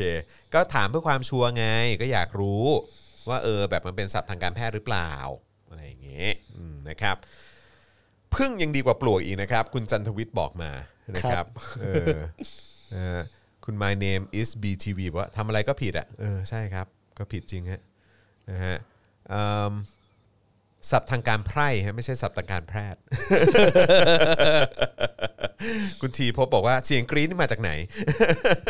โอ้คุณโซนีบอกว่าเมื่อกี้เสียงอะไรอะเอฟเฟกต์ฮะเอฟเฟกต์เออนะครับนะฮะอะ สนับสนุนเข้ามานะครับทางบัญชีกสิกรไทยนะครับ0698975539 หรือสแกน QR code แล้วก็สนับสนุนแบบรายเดือนได้นะครับ ผ่านทาง YouTube Membership แล้วก็ Facebook Supporter ด้วยนะครับ วันนี้เป็นวันสุดท้ายของสัปดาห์นะครับ ที่เราจะเอิ่มจัดรายการกันก่อนที่จะเบรกกันยาวๆ ในช่วงสงกรานต์นี้นะครับนะแล้วก็จะกลับมาเจอกันอีกทีก็คือสัปดาห์หน้าเลยนะครับ เพราะฉะนั้นก็ช่วงนี้ก็สนับสนุนทิ้งท้ายนะครับถือว่าเป็นการสวัสดีปีใหม่ไทยกันได้นะครับนะฮะเอ่อเป็นค่าดริงก์ก็ได้นะครับหรือว่าค่าสาดน้ำ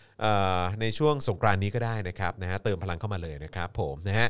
อะคราวนี้มาที่การสั่งจำคุก 2 เดือนผู้จัดการ Crystal Club แล้วก็ Emerald กันหน่อยดีกว่านะครับจากกรณีคลัสเตอร์ สถานบันเทิงทองหล่อนะครับซึ่งมีประเด็นเกี่ยวโยงกับรัฐมนตรี แล้วก็สสนั้นเนี่ยนะครับล่าสุดมีรายงานนะครับว่าศาลสั่งจำคุก 2 เดือน ไม่รอลงอาญานะครับกับผู้จัดการสถานบันเทิง Crystal Club และ Emerald ย่านทองหล่อนะครับตามความผิดพรบสถานบริการ และพรกฉุกเฉินโอ้นี่เขาโดนเขาโดนพรกฉุกเฉินแล้วนะอืมนะนึกว่าจะมีแต่คนที่ออกมาชุมนุมเรียกร้องประชาธิปไตยเท่านั้นนะครับที่จะโดนพรกฉุกเฉินนะครับหลังพบผู้ติดเชื้อโควิด -19 จำนวนมากนะครับแล้วก็เตรียมพิจารณาให้ปิดสถานบริการทั้ง 2 แห่ง เป็นเวลา 5 ปีด้วยกันครับนะฮะ โดยเมื่อวานนี้นะครับผู้บังคับการตำรวจนครบาล5เนี่ยเปิดเผยความคืบหน้าการดำเนินคดีกับสถานบันเทิง Crystal Club และ Emerald ย่านทองหล่อนะครับที่มีการแพร่ระบาดโควิด -19 ว่า สถานบันเทิงเนี่ยไม่ปฏิบัติตามข้อกำหนดของสาธารณสุข โดยได้ดำเนินคดีกับผู้จัดการสถานบันเทิง ทั้ง 2 แห่งนะครับในข้อหาผิดพรบสถานบริการ และฝ่าฝืนพรกฉุกเฉินนะครับแล้วก็ได้ส่งสารแขวงพระนครใต้ไปเมื่อวันที่ 9 เมษายนที่ผ่านมา ซึ่งสารเนี่ยนะครับพิพากษาลงโทษให้จำคุก ผู้จัดการร้านเป็นเวลา 2 เดือน ไม่รอลงอาญาด้วยนะครับ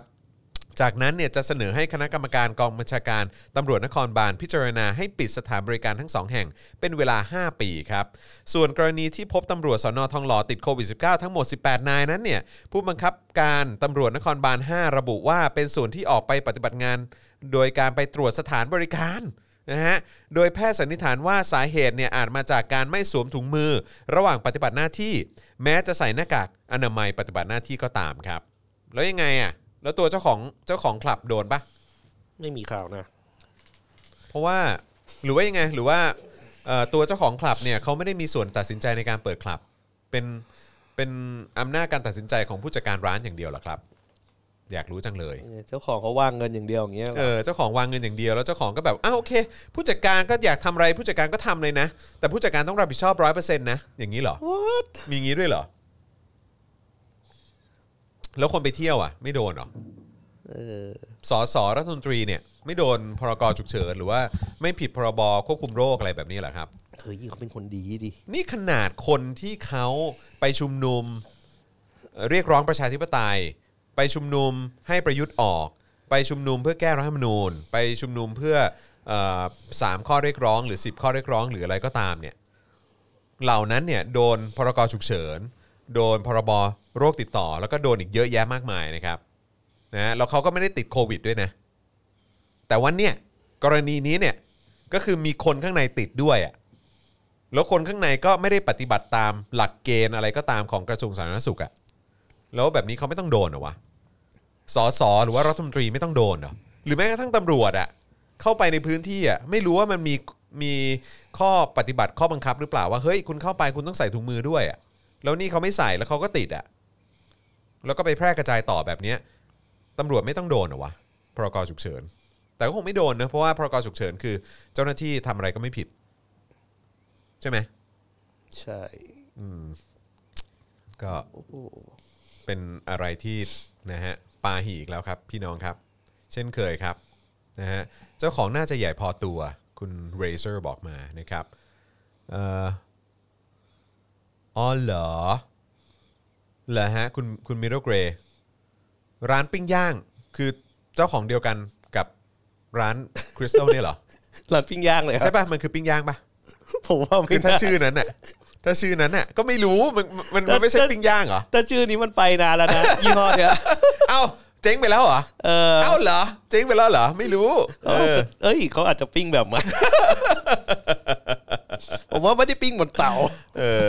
คุณทีเคแบ็กยาบอกว่าเผลอๆเนี่ยผู้จัดการก็อาจจะจ้างเข้าคุกก็ได้นะ โอ้โอ้มีอย่างงี้ด้วยเหรอโอ้โหเออนะครับใครคือเจ้าของเออนี่ก็อยากรู้นะใครรู้บอกด้วยครับเออใครรู้หลังไม่มาหน่อยดิอยากรู้จังเลย ใครเป็นเจ้าของอะได้ข่าวว่าหุ้นส่วนนี้ก็แบบนามสกุลดังอะไรแบบนี้โอ้ครับผมแน่คุณคอลีนไม่ไม่ทันนะครับนะฮะอะไรอะปิ้งย่าง เออจำได้ว่าเหมือนเมื่อก่อนนี้ เขามีพรีเซนเตอร์เลยนะเอเออพรีเซนเตอร์นี่ก็ดังด้วยนะ อืมใช่ป่าววะแหมเห็นไหมคุณมุกจะไปสืบให้ละกราบครับคุณมุกครับ ขอบคุณครับคุณมุกครับนะฮะอะคราวนี้มาที่ประเด็นเอ่อการชุมนุม 10 เมษายนนะครับเพื่อรำลึกเหตุการณ์สลายการชุมนุมวันที่ 10 เมษายนปี 53 กันดีกว่านะครับ อันนี้ก็ถือว่าเอ่อเป็นอีกหนึ่งเหตุการณ์นะครับที่ สะเทือนใจมากๆนะครับสำหรับประชาชนคนไทยทุกๆ คนนะครับที่จะต้องนึกย้อนกลับไปนะครับถึงสิ่งที่รัฐกระทำกับประชาชนอย่างเหี้ยมโหดนะครับต้องใช้คำว่าอย่างเหี้ยมโหดอีกหนึ่งเหตุการณ์หนึ่งในประวัติศาสตร์ไทยเลยนะครับนะฮะ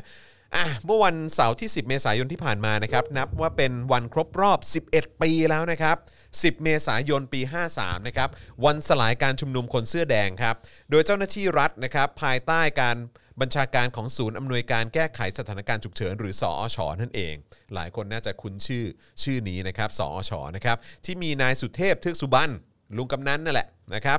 รองนายกรัฐมนตรี ฝ่ายความมั่นคง เป็นผู้อำนวยการนะครับในสมัยนั้นนะฮะด้วยการอ้างการขอคืนพื้นที่ครับจากผู้ชุมนุมที่สะพานผ่านฟ้าลีลาดนะครับอนุสาวรีย์ประชาธิปไตย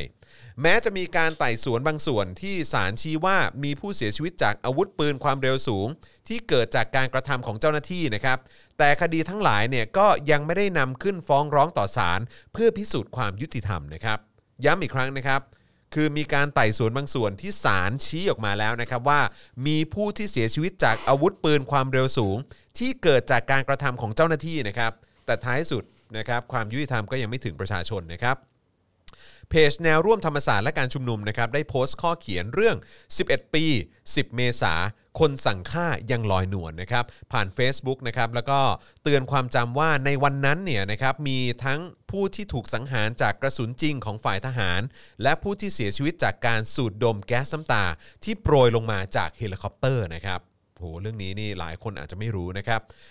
ในช่วงค่ำวันนั้นเนี่ยนะครับมีการใช้กระสุนยางและกระสุนจริง ในการสลายการชุมนุมทำให้มีประชาชนเสียชีวิตในวันนั้น 20 รายนะครับหนึ่งในนั้นนะครับมีแม้กระทั่งนักข่าวชาวญี่ปุ่นด้วยนะครับ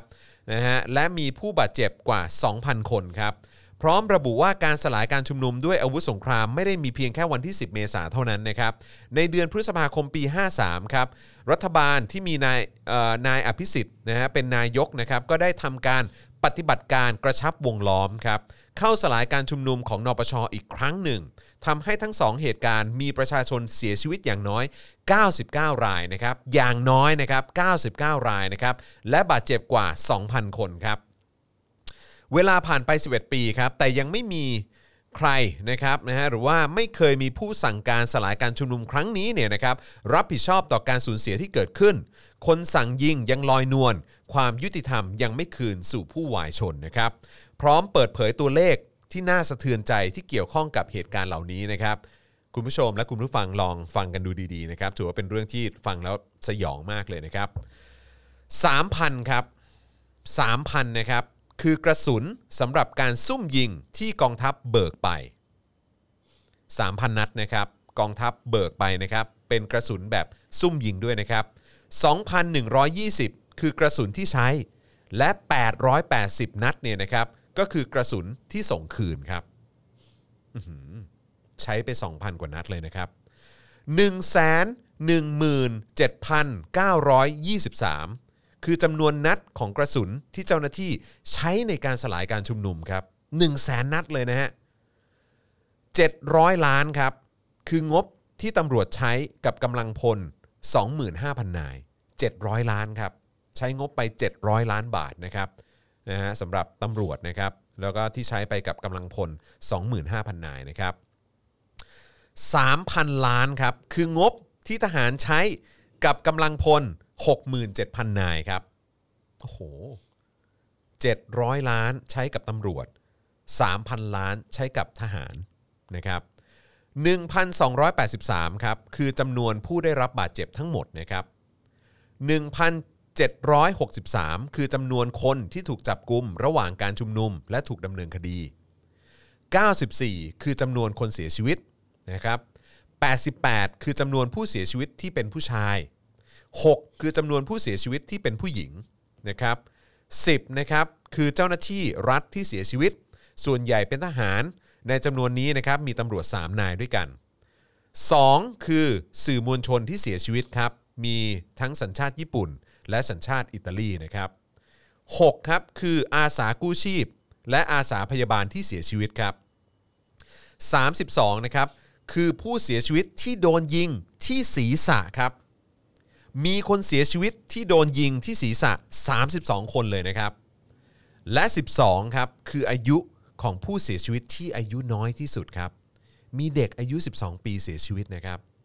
แล้วก็อย่าลืมนะครับ ว่านี่เป็นการซุ่มยิง และมีคนที่ถูกยิงที่ศีรษะถึง 32 คนที่เสียชีวิตนะครับ นี่คือการกระทำของเจ้าหน้าที่รัฐนะครับศาลได้ไต่สวนออกมาแล้วนะครับว่า ประชาชนที่เสียชีวิตหรือว่าคนที่เสียชีวิตเนี่ยเสียชีวิตจากกระสุนปืนที่มาจากฝั่งเจ้าหน้าที่นะครับ ผ่านไป 11 ปี ความยุติธรรมยังไม่เกิดนะครับ คนที่สั่งการหรือคนที่ลงมือทำยังไม่ถูกนำตัวนะครับมา เข้าสู่กระบวนการการยุติธรรมนะครับเมื่อช่วงวันที่ 5 เมษายนนะครับนะฮะ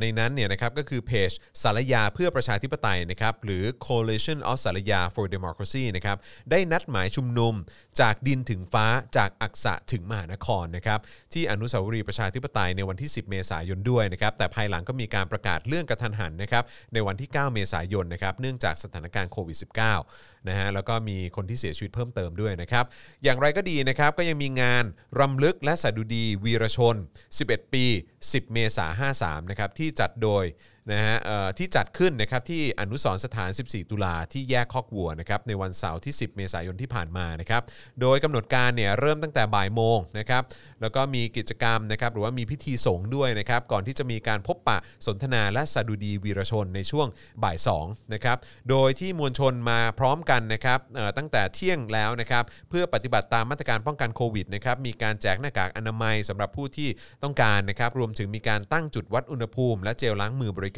ไว้ในจุดที่มีการจัดงานด้วยนะครับผู้ที่เข้าร่วมพิธีในวันนั้นนะครับหรือว่าวันที่ 10 ที่ผ่านมาเนี่ยนะครับก็มีคุณวรชัยเหมะนะครับคุณพายัพปั้นเกตนายแพทย์เวงโตจิราการนะครับนายแพทย์สันหัตถีรัตน์นะครับอาจารย์ธิดาถาวรเศษนะครับรองศาสตราจารย์ดรพวงทองเอ่อเอ่อ เอ่อ รองศาสตราจารย์ดรพวงทองนะครับคุณนทวุฒิสายเกลือนะครับญาติวีชนนะครับนะฮะโดยมีรายงานว่ามีผู้ที่เข้าร่วมกิจกรรมประมาณ 40 คนนะครับแล้วก็ทยอยเพิ่มมากขึ้นเรื่อยๆนะครับส่วนมากนะครับก็จะแต่งกายด้วยเสื้อสีแดง หมวกสีแดงนะครับผ้าพันคอสีแดงมีทั้งพ่อค้าแม่ค้านะครับแล้วก็ที่มา สร้างความคึกคักในพื้นที่นะครับแล้วก็มีผู้คนทยอยเดินทางมาร่วมกิจกรรมอย่างต่อเนื่องนะครับบริเวณด้านหน้าทางเข้าเนี่ยก็มีการตั้งซุ้มแจกขันนะฮะตักน้ำพิมพ์ลายว่าคณะราษฎรด้วยนะครับนอกจากนี้นะครับก็ยังมีรถเครื่องขยายเสียงประดับ ประดับธงรีเดมนะครับแล้วก็อาชีวะพิทักษ์ประชาชนเพื่อประชาธิปไตยก็มาร่วมกิจกรรมด้วยนะครับผู้สื่อข่าวรายงานนะครับว่าทันทีที่สิ้นสุดกิจกรรมนะครับบรรยากาศบริเวณถนนราชดำเนินในช่วงเย็นเนี่ยคลาคล่ำไปด้วยผู้ที่เดินทางมารวมตัวรำลึก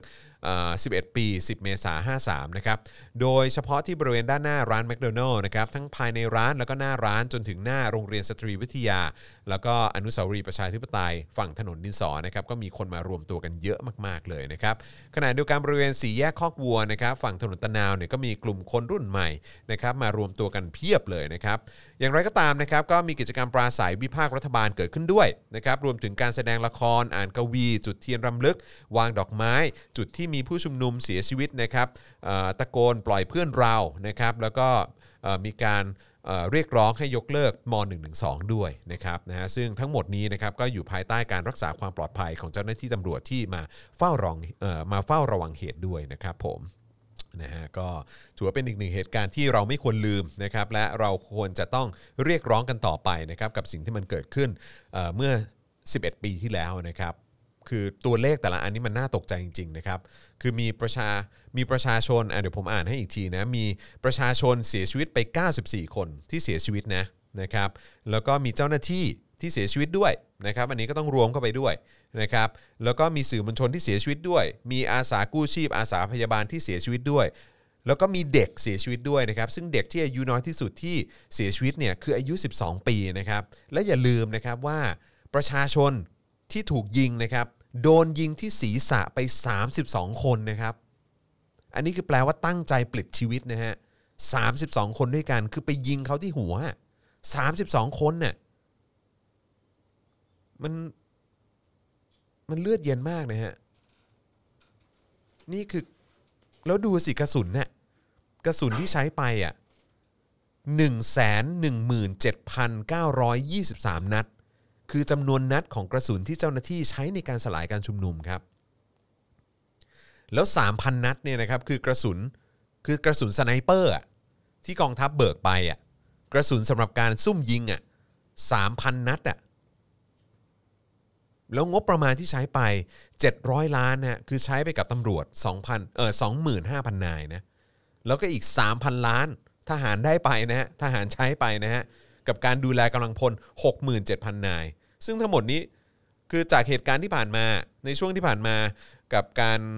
ชุมนุมของ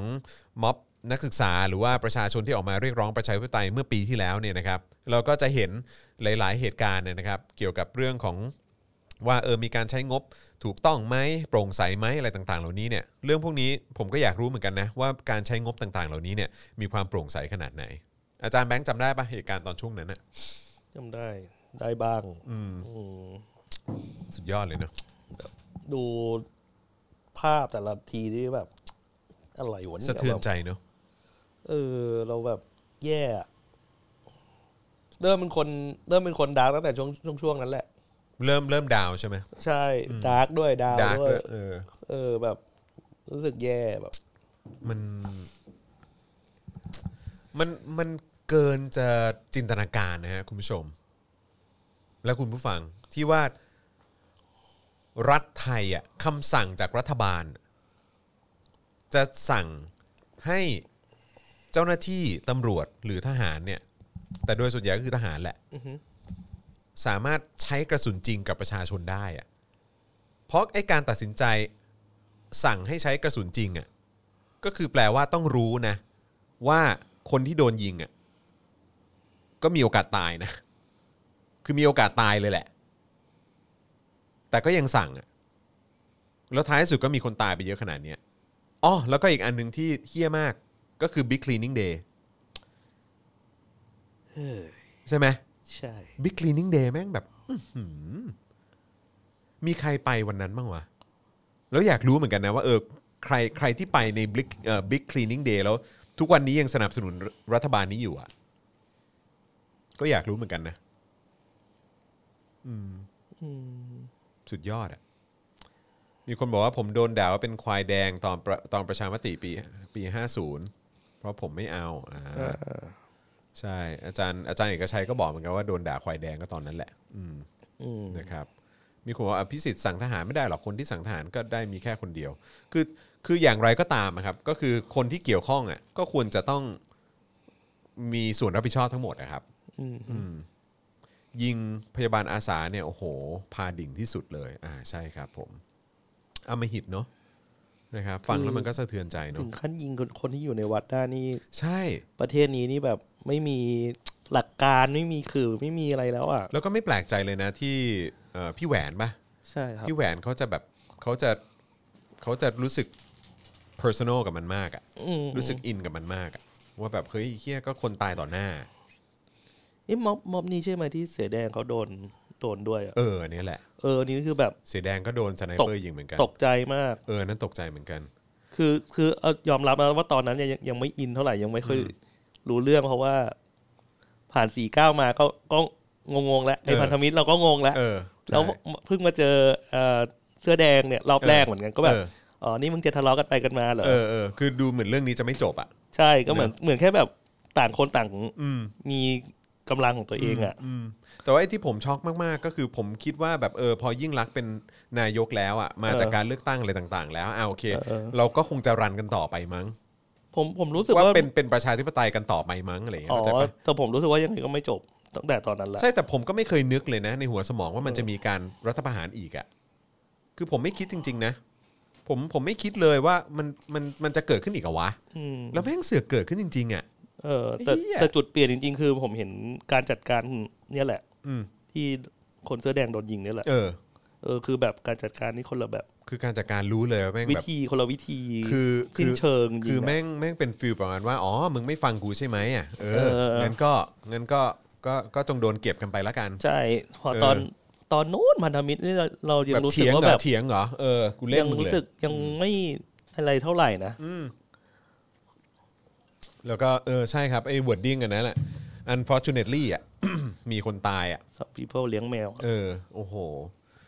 เลี้ยงแมวก็ไม่ช่วยฮะเออ จะมาเป็นทาสแมวก็ไม่ช่วยครับผมอืมนะครับ โอเคนะครับ คราวนี้มาที่ประเด็น การที่รัฐนะครับ ดันพรกแก้ล็อกอสังหานะครับ เปิดทาง ให้ต่างชาตินะครับสามารถซื้อบ้านหรูนะครับแล้วก็ขยายเพดานช็อปคอนโดอีก 80%นะครับเดี๋ยวเรามาดูรายละเอียดตรงนี้กันดีกว่านะครับแล้วก็ย้ำอีกครั้งนะครับคุณผู้ชมเติมพลังเข้ามาได้นะครับให้กับผมนะครับแล้วก็อาจารย์แบงค์มองบนนะครับทางบัญชีกสิกรไทยนะครับ0698975539หรือสแกน QR Code ก็ได้นะครับผมช่วยเติมพลังให้กับพวกเราหน่อยนะครับหรือว่าจะสนับสนุนแบบรายเดือนก็ได้นะครับนะทาง YouTube Membership แล้วก็เอ่อ Facebook Supporter นะครับอ๋อใช่ใช่เห็นมีคนส่งเข้ามาเรื่อง ตอนที่เสอแดงโดนยิงอะเออผมก็มีโอกาสได้คุยกับสื่อนะสื่อต่างชาติที่ยืนสัมภาษณ์เสอแดงอยู่เลยอะอ่าฮะแล้วก็แบบเสอแดงก็ล่วงลงไปต่อหน้าโอ้โหเขาแบบคือภาพยังติดตาเขาอยู่เลยอะอ่าฮะแล้วเขามาเล่าให้ฟังไอ้เหี้ยเราก็นั่งฟังโอ้โหแล้วสื่ออะอยู่ในดงสื่ออะ เออ เออแล้วก็โดนยิงโป้งเข้าไปอย่างนั้นอะโอ้โหแม่งแบบ แล้วนี่คืออย่าอย่าลืมว่าต้องย้อนกลับไปที่คุณเดียด้วยนะ ลูกสาวอีกอะอ่าฮะ เออว่าว่าจะรู้สึกยังไงอะเนอะโดนแบบ ใช้คำว่ารอบสังหารน่ะอืมโดนฆาตกรรมในที่แจ้งอะแม่งแบบไอ้เฮียสิ่งเหล่านี้แม่งเกิดขึ้นในประเทศไทยอะเออสยามเมืองยิ้มอะสื่อจริงๆก็เห็นอะไรเยอะนะอืมทำไมยังพอสอนนี้ยังยอมกันอยู่ได้วะแต่แต่ผมว่าสื่อสื่อจำนวนมากคือเขาก็เขาก็เห็นเนี่ยใช่ แต่ว่าไอ้ไอ้ที่ผมช็อกมากกว่าก็คือแบบสื่ออย่างสื่อทำเนียบอะเข้าใจปะต้องพบปะเจอหน้า กับคนพวกเนี้ยคนที่มีส่วนเกี่ยวข้องกับการสั่งฆ่าเหล่าเนี้ยแทบจะทุกวันน่ะก็นั่นเพราะว่าสิตอนนั้นก็ก็ประวิทย์ก็อยู่ใช่ไหมอนุพงศ์ก็อยู่ ใช่ ประยุทธ์ก็อยู่ คือเหล่าเหล่านี้ก็คือมีส่วนทั้งหมดนะ อืม คือรู้เห็นเอางี้แล้วกัน มันต้องมันต้องผ่านแบบสายบังคับบัญชาอะไรแน่นอนอะ เออ แล้วสื่อยังทนมองหน้าพวกนี้อยู่ได้ไงแล้วก็เนอะแบบหัวล้อคิกคักเวลาเจออะไม่นะ โอเคมันอาจจะยังไม่ได้รับการพิสูจน์หรือตรวจสอบหรือว่าผ่านศาลน่ะแต่ก็ลองคิดดูว่าเออถ้าเกิดว่าเราต้องใช้เวลา หรือว่าแบบเอาเอาเป็นว่าแค่เจอหน้าคนที่เราคิดว่าแม่งเป็นฆาตกรน่ะแม่งจะแม่งจะทำตัวยังไงวะ นั่นน่ะสิ หัวเราะขำๆกบเกลื่อนไปอะไรอย่างเงี้ยละแล้วแล้วตอนนั้น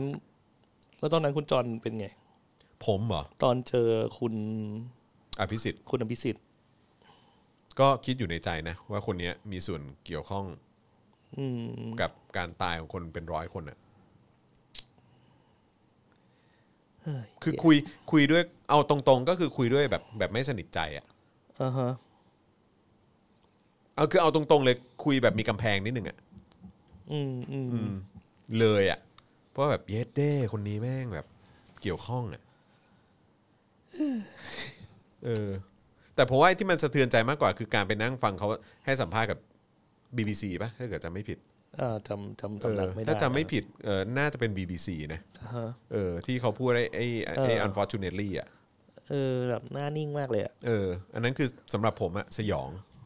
อืมใช่ BBC ฮะสยองจริงแบบเฮียอืมใช่จอนจะไม่ไว้ใจและไม่เชื่อในสิ่งที่คน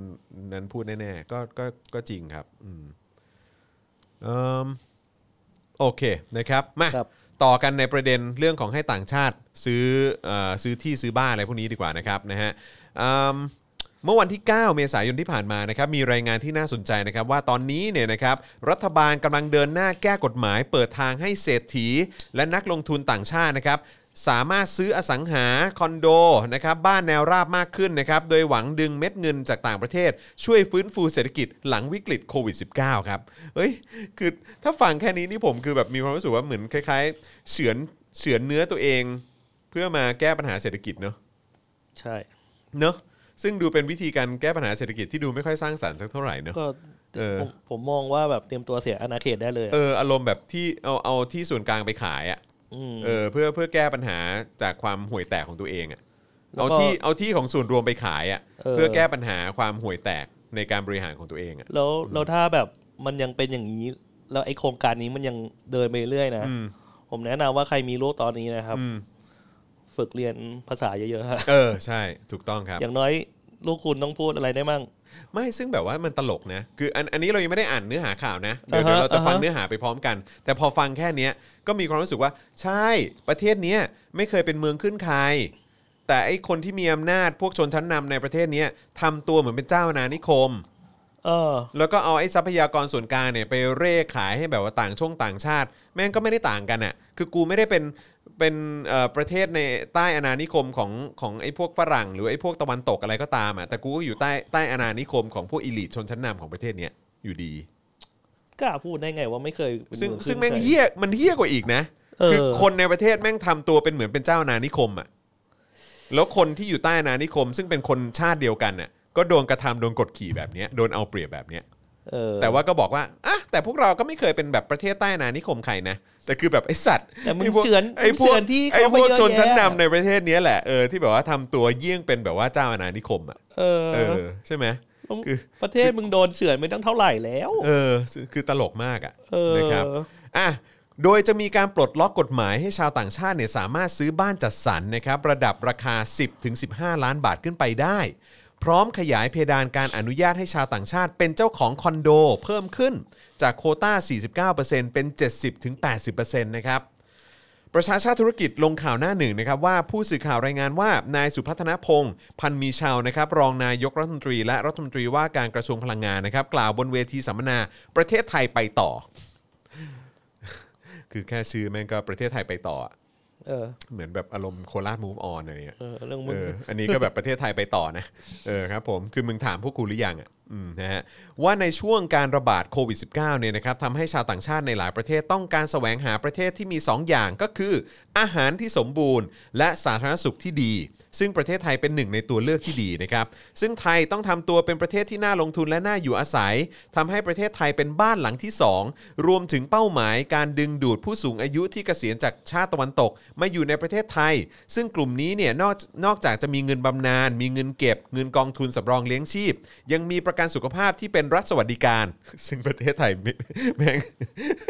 มึงบอกว่าต่างประเทศเขามีนะ แต่ประเทศไทยเราเหรอเอออย่าเพิ่งพูดถึงดีกว่าจ้ะสามจ้ะ สามสิบาทนี่ถ้ากูยกเลิกได้กูยกเลิกไปแล้วเนี่ยเออนะครับ โดยรัฐบาลเนี่ยก็ต้องดำเนินการแก้กฎกติกาต่างๆ ให้สะดวกขึ้น เพื่อเปิดให้คนต่างชาติที่มีคุณสมบัติที่ประเทศไทยต้องการเนี่ยเข้ามาอยู่และใช้เงินในประเทศไทย โดยแหล่งข่าวจากทำเนียบรัฐบาลนะครับเปิดเผยว่าขณะนี้รัฐบาลอยู่ระหว่างดำเนินการเรื่องแก้กฎหมาย เพื่อดึงดูดให้ให้คนต่างชาติเนี่ยเข้ามาลงทุนในประเทศไทยได้สะดวกและจูงใจมากขึ้น อย่างเช่น การแก้ประมวลกฎหมายที่ดิน พระราชบัญญัติอาคารชุดหรือคอนโดนะครับรวมทั้งประมวลกฎหมายแพ่งและพาณิชย์ เพื่อขยายสิทธิ์ในการซื้อคอนโด รวมทั้งปลดล็อกให้ชาวต่างชาติ ซื้อบ้านแนวราบได้ครับโดยตามพรบอาคารชุด ก้ไขเพิ่มเติมฉบับที่ 4 พศ 51 เนี่ยนะครับต่างชาติสามารถซื้อและถือครองกรรมสิทธิ์ห้องชุด หรือคอนโดมิเนียมในประเทศไทยได้สูงสุด 49%ของพื้นที่ขายของโครงการนั้นๆ และอีก 51%เป็นสิทธิ์ของคนไทยถือครอง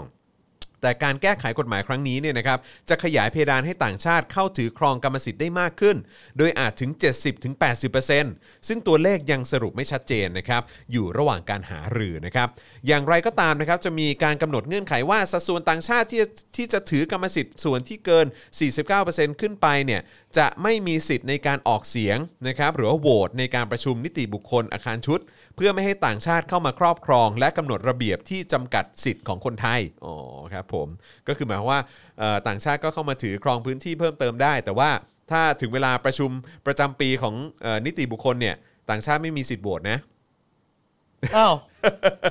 อะไรวะเพราะเขากลัวไงเขากลัวว่าเดี๋ยวจะมาแบบกำหนดสิทธิ์นู่นนั่นนี่อะไรอย่างเงี้ยเดี๋ยวมันจะไปไม่ไม่กระทบกับคนไทย แต่สมมติว่าต่างชาติสามารถซื้อได้แล้วถ้าเกิดหมู่บ้านนั้นมีแต่ต่างชาติอะ ก็เขาให้เต็มที่ได้แค่80%มั้งเลยเหลือยี่สิบให้คนไทยโหวตกันเองใช่เพื่อ เพื่อก็ก็ปต้องระชาเป็นกรในหมู่บ้านก็ต้องส่วนใหญ่กันหรอก็ต้องเป็นไปตามแนวทางของคนไทย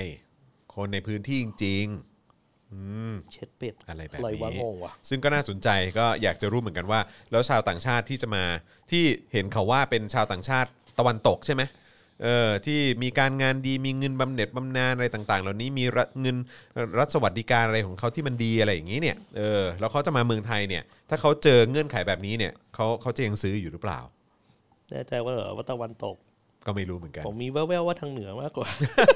ก็เขาบอกว่าตะวันตกก็ในนี้เขาบอกว่าตะวันตกมั้งเออก็คงสงสัยว่าเป็นแบบเหมือนอารมณ์พวกเงินถุงเงินถังจริงๆอะไรอย่างเงี้ยใช้เงินเยอะ เพราะบางทีเขาบอกว่าของฝั่งเอ่อพี่จีนเนี่ยเขาเข้ามาเมืองไทยก็จริง แต่ว่าใช้เออใช้เงินใช้เงินไม่อู้ฟู่หรือไม่ได้ใช้เงินแบบระยะยาว เท่ากับชาวเหมือนแบบชาวยุโรปหรืออะไรพวกเนี้ยไม่แต่ถ้าเกิดเขาเข้ามา อาศัยแล้วก็เปิดธุรกิจไปด้วยอะไรอย่างเขาเงี้ยต้องใช้เงินเนาะเออมันมันก็ใช้เงินอยู่ดีอะอืมเผลอๆใช้เยอะกว่าชาวยุโรปด้วยนั่นน่ะสิอะสำหรับในกรณีของการให้เอ่อคนต่างเอ่อชาวต่างด้าวเนี่ยนะครับถือครองกรรมสิทธิ์บ้านเดี่ยวตามประมวลกฎหมายที่ดินกำหนดให้ต้องเป็นการลงทุนไม่ต่ำกว่า 40 ล้านบาทครับสำหรับที่ดินเพื่อการอยู่อาศัยไม่เกิน 1 ไร่ นะครับและยังมีขั้นตอนยุ่งยากนะโดยต้องได้รับอนุญาตจากรัฐมนตรีก่อนนะครับดังนั้นนะครับครั้งนี้จะมีการแก้ประมวลกฎหมายที่ดินให้คนต่างด้าวสามารถซื้อบ้านเดี่ยวได้ เป็นการทั่วไป แต่จะเป็นลักษณะการซื้อในโครงการบ้านจัดสรรเท่านั้น และปรับลดวงเงินการซื้อบ้านเหลือระดับราคาประมาณ 10-15 ล้านบาทขึ้นไปนะครับเพื่อให้ชาวต่างชาติเข้ามาซื้อบ้านได้ง่ายขึ้น ขณะเดียวกันก็เป็นการช่วยกระตุ้นกำลังซื้อให้กับโครงการบ้านจัดสรรครับเออและจากการหารือคาดว่าจะกำหนดต่างด้าวสามารถซื้อบ้านเดี่ยวได้ไม่เกิน 49%ของพื้นที่เอ่อขายในโครงการนะครับโอโอเคเพราะฉะนั้นก็เพิ่มขึ้นแล้วอ่านะครับ ก็อาจจะมีชาวต่างชาติสามารถซื้อเออ โครงการในบ้านจัดสรรได้เนี่ยนะครับไม่เกิน 49%ของพื้นที่ขายในโครงการนะครับโอ้นอกจากนี้นะครับจะยังมีการแก้ไขพระราชบัญญัติการเช่าอสังหาริมทรัพย์นะครับเพื่อพาณิชยกรรมและอุตสาหกรรม 2542 ตามประมวลกฎหมายแพ่งและพาณิชย์จากเดิมที่กำหนดให้นักลงทุนต่างชาติทำสัญญาเช่าได้สูงสุด 30 ปี จะมีการขยายเพิ่มเป็น 50นะฮะบวก 40 ปี เพื่อสร้างความเชื่อมั่นให้ต่างชาตินะครับในกรณีที่ต้องการเข้ามาอยู่ระยะยาวอีกด้วย โอเค ก็คือจะปรับจาก 30 ปี ให้เป็น 50 ปีบวก 40 ปีด้วยนะห้าสิบบวกสี่สิบเออ50บวก40 ครับ เกือบร้อยนะ เออ โดยแหล่งข่าวกล่าวว่าการปรับแก้ไขกฎหมายนะครับ เรื่องการถือครองกรรมสิทธิ์ที่ดินของเออชาวต่างด้าวเนี่ยจะเปิดให้เป็นการชั่วคราวประมาณ 3-5 ปีเท่านั้น ช่วงหลังการระบาดของโควิด -19 นะครับทั้งนี้เพื่อเป็นการดึงเม็ดเงินต่างชาติเข้ามาช่วยฟื้นฟูเศรษฐกิจในประเทศครับ ซึ่งรัฐบาลมองว่าเป็นการช่วยกระตุ้นกำลังซื้อของธุรกิจอสังหา ซึ่งถือว่าเป็นภาคธุรกิจที่มีธุรกิจเกี่ยวเนื่องจำนวนมาก ซึ่งมีผลต่อการขับเคลื่อนเศรษฐกิจอย่างมาก ขณะที่ปัจจุบันอสังหานะครับโดยเฉพาะคอนโดมิเนียมในประเทศไทยก็อยู่ในภาวะ over supply นะครับซึ่งหากมีกำลังซื้อเข้ามาก็จะช่วยกระตุ้นให้เกิดการลงทุนใหม่ได้มากขึ้นด้วย แม้ว่าต่างชาติจะได้เป็นเจ้าของกรรมสิทธิ์นะครับแต่ก็อยู่ภายใต้กฎหมายและข้อกำหนดของประเทศไทย และการให้ต่างชาติเข้ามาอยู่อาศัยในประเทศไทย ก็จะช่วยให้มีเม็ดเงินจับจ่ายใช้สอยในประเทศมากขึ้น แม้ในกรณีที่เจ้าของต่างชาติจะไม่อยู่นะครับก็ต้องมีการจ้างแรงงานคนไทยในการดูแลรักษาต่างๆ อยู่ดีนะครับสำหรับแนวทางการแก้ไขกฎหมายนะครับจะออกเป็นพระราชกำหนดนะครับแก้ไขกฎหมายต่างๆ นะครับซึ่งจะทำให้กระบวนการแก้กฎหมายเป็นไปได้อย่างรวดเร็ว ซึ่งนอกจากเรื่องของการถือครองกรรมสิทธิ์บ้านและอาคารชุดแล้วนะครับยังมีส่วนของการปรับแก้เรื่องกฎระเบียบอำนวยความสะดวกด้วย อย่างเช่น เรื่อง work permit นะครับวีซ่าที่คนเกษียณอายุที่จะเข้ามาพักอาศัยในประเทศไทย รวมถึงในแง่ของการให้บริการต่างๆ ของภาครัฐ เพื่อเป็นการอำนวยความสะดวกต่อชาวต่างชาติที่จะที่จะเข้ามาพักอาศัย หรือทำธุรกิจในเมืองไทยครับ ความคืบหน้าล่าสุดขณะนี้นะครับคือการกำหนดเป้าหมายว่าจะให้นำเสนอหลักการ พระราชกำหนดแก้กฎหมายต่างๆ เข้าที่ประชุมสบสในช่วงปลายเดือนเมษายนนี้นะครับก่อนที่จะนำเข้าที่ประชุมครมต่อไป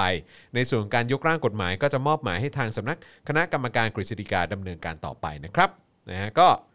ยังไม่เรียบร้อยนะ แต่ว่าก็แนวคิดนี้มาแล้วนะครับ แนวคิดนี้มาแล้วนะจ๊ะนะครับผมก็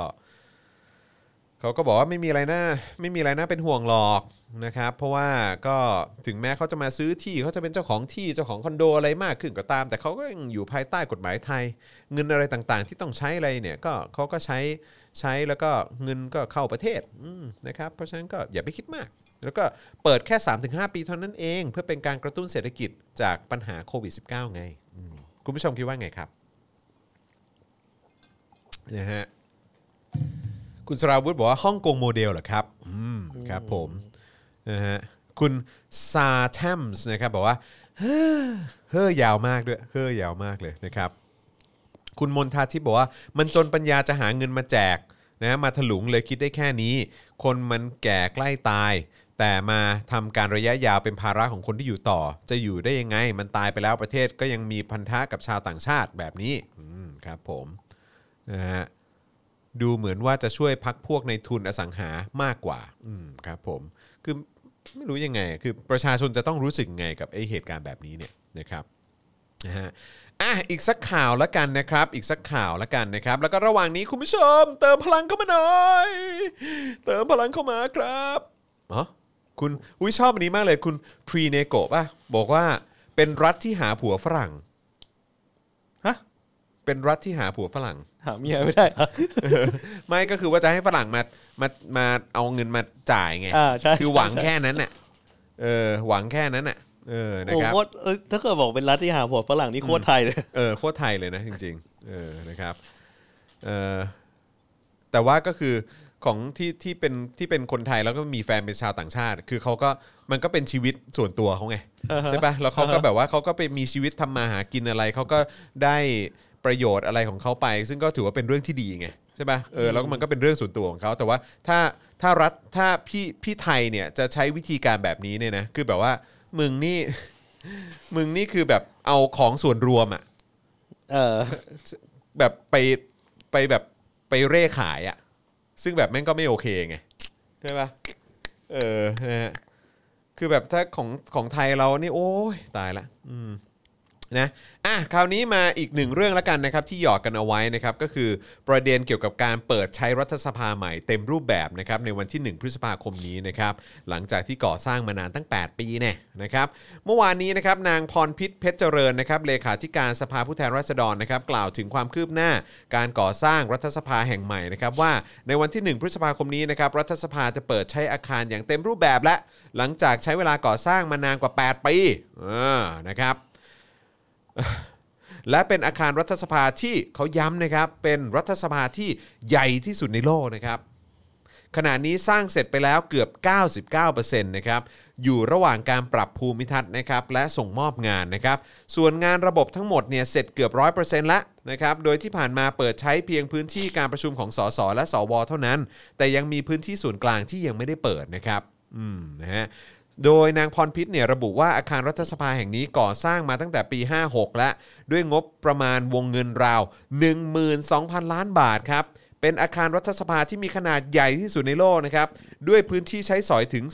424,000 ตารางเมตร บนเนื้อที่ราว 120 ไร่ ตัวอาคารนะครับมีทั้งสิ้น 11 ชั้นด้วยกันนะครับ ร้อมทั้งยืนยันนะครับว่าอาคารรัฐสภาแห่งใหม่เนี่ยเกิดขึ้น เพื่อให้คนไทยได้มีความภาคภูมิใจในศิลปะความเป็นไทยครับทำไมกูต้องมีความภาคภูมิใจในศิลปะความเป็นไทยวะสิ่งที่กูควรจะมีความภาคภูมิใจในรัฐสภาใหม่เนี่ยนะก็คือว่า โอ้ เต็มไปด้วยสสที่มาจากการเลือกตั้งในระบอบประชาธิปไตยที่มีความโปร่งใสอย่างแท้จริง รวมถึงไม่มีไอ้พวกขี้ข้าเผด็จการหรือเสนียดที่มันมาจากเผด็จมาจากระบอบเผด็จการเนี่ยไปอยู่หรือว่าไปยั่วเยี้ยในพื้นที่เหล่านั้น ซึ่งเราไม่มีความภาคภูมิใจเลยนะ เพราะว่าในนั้นที่แน่ ๆ เลยมีขี้ข้าเผด็จการที่คุณนับได้เรียงตัวเลยคือ 250 ตัวแล้วนะครับ แล้วก็ยังมีอีกหลายร้อยหลายพันคนมั้งผมว่าที่สนับสนุนเผด็จการเอน่ะอทำไมกูต้องภูมิใจในศิลปะความเป็นไทยทำไมวะคุณต้องภูมิใจ แล้วกูจะภูมิใจได้ยังไงวะ เออ เพราะว่า กูเข้าไปดูยังไม่ได้เลยอะเออ เข้าไปก็ไม่ได้นะ มึงมึงยิงไล่กูอะยิงไล่กูด้วย มีตำรวจคุมพื้นที่อยู่ด้วย ไม่ให้ประชาชนเข้าไป อืม อะไรนี่เนี่ยเขาบอกว่าจะมีการเปิดพื้นที่ให้ประชาชนได้เยี่ยมชม เรียนรู้ประวัติศาสตร์ทางการเมือง ผ่านพิพิธภัณฑ์ประชาธิปไตยด้วยนะครับ เฮ้ย อันนี้น่าไปว่ะ เขาจะให้คุณเข้าเปล่า เฮ้ย ผมว่าน่าไปว่ะ คือผมอยากรู้เลยว่าเขาอะจะพูดถึงประวัติศาสตร์ ประชาธิปไตยประเทศนี้อย่างไร อยากรู้เหมือนกันนะน่าเขาสบอนกว่าใจนะเว้ย เปิดพิพิธภัณฑ์ใช่ไหมใช่ เดี๋ยวไปสืบก่อนบริษัทไหนทำเออ นอกจากนี้เนี่ยยังมีลานประชาชนให้ประชาชนเนี่ยได้เข้าไปใช้บริการด้วยอ้าวโอเคเดี๋ยวกูจะดูนะครับ โดยสัปปายเอ่ออะไรนะสัปสัปปายะสัปสปะถาน ปายะสสภา อะไรสัปปายะสภาสถานใช่ไหมเออนะครับเป็นอาคารรัฐสภาแห่งที่ 3 ของไทยนะครับซึ่งสถานที่แรกก็คือพระที่นั่งเอ่ออนันตสมาคมนะครับที่ใช้มาตั้งแต่หลังการเปลี่ยนแปลงการปกครอง 2475 จนถึงปี 2517 นะครับ ก็ย้ายไปที่อาคารรัฐสภาแห่งที่2นะครับ หรือว่าอาคารรัฐสภาถนนอู่ทอง บริเวณข้างสวนสัตว์ดุสิตนั่นแหละนะครับ หรือว่าสวนสัตว์เขาดินนะเนาะ โดยในปี 2512 เนี่ยนะครับ รัฐบาลจอมพลถนอมกิติขจรได้อนุมัติ ก่อสร้างอาคารรัฐสภาแห่งที่ 2 บนเนื้อที่เกือบ 20 ไร่ บริเวณด้านทิศเหนือของพระที่นั่งอนันตสมาคม ภายใต้งบประมาณก่อสร้าง 51.02 ล้านบาทนะครับ ซึ่งเป็นไปตามข้อเสนอของสำนักงานเลขาธิการรัฐสภา เนื่องจากพระที่นั่งอนันตสมาคม ซึ่งถูกใช้เป็นสถานที่ประชุมรัฐสภาแห่งแรก ไม่อาจรองรับสมาชิกที่มีจำนวนมากขึ้นได้นะครับ ซึ่งนับจากพิธีวางศิลาฤกษ์เนี่ยนะครับตอกเสาเข็มก่อสร้างนะครับกินเวลา ไปกว่า 4 ปีนะครับจึงแล้วเสร็จนะครับในยุครัฐบาลในสัญญาธรรมศักดิ์นะครับโดยสื่อมวลชนเรียกอาคารรัฐสภาแห่งนี้ว่าสภาหินอ่อน เนื่องจากอาคารรัฐสภาแห่งนี้เนี่ยสร้างด้วยหินอ่อนทั้งหลังนะครับจนต่อมาในปี 35นะครับก็เลยมีแนวคิดนะครับในการก่อสร้างอาคารรัฐสภาแห่งใหม่ นะครับก็คือที่ใหม่เนี่ยแหละนะครับย้อนกลับไปจุดเริ่มต้นของไอเดีย การก่อสร้างรัฐสภาแห่งใหม่นะครับพบว่าเกิดขึ้นตั้งแต่ปี 35 สมัยที่นายชวนหลีกภัยเป็นนายกนะครับเนื่องจากเล็งเห็นความจำเป็นของพื้นที่ที่คับแคบ ไม่ตอบสนองต่อการใช้งานของสมาชิกรัฐสภา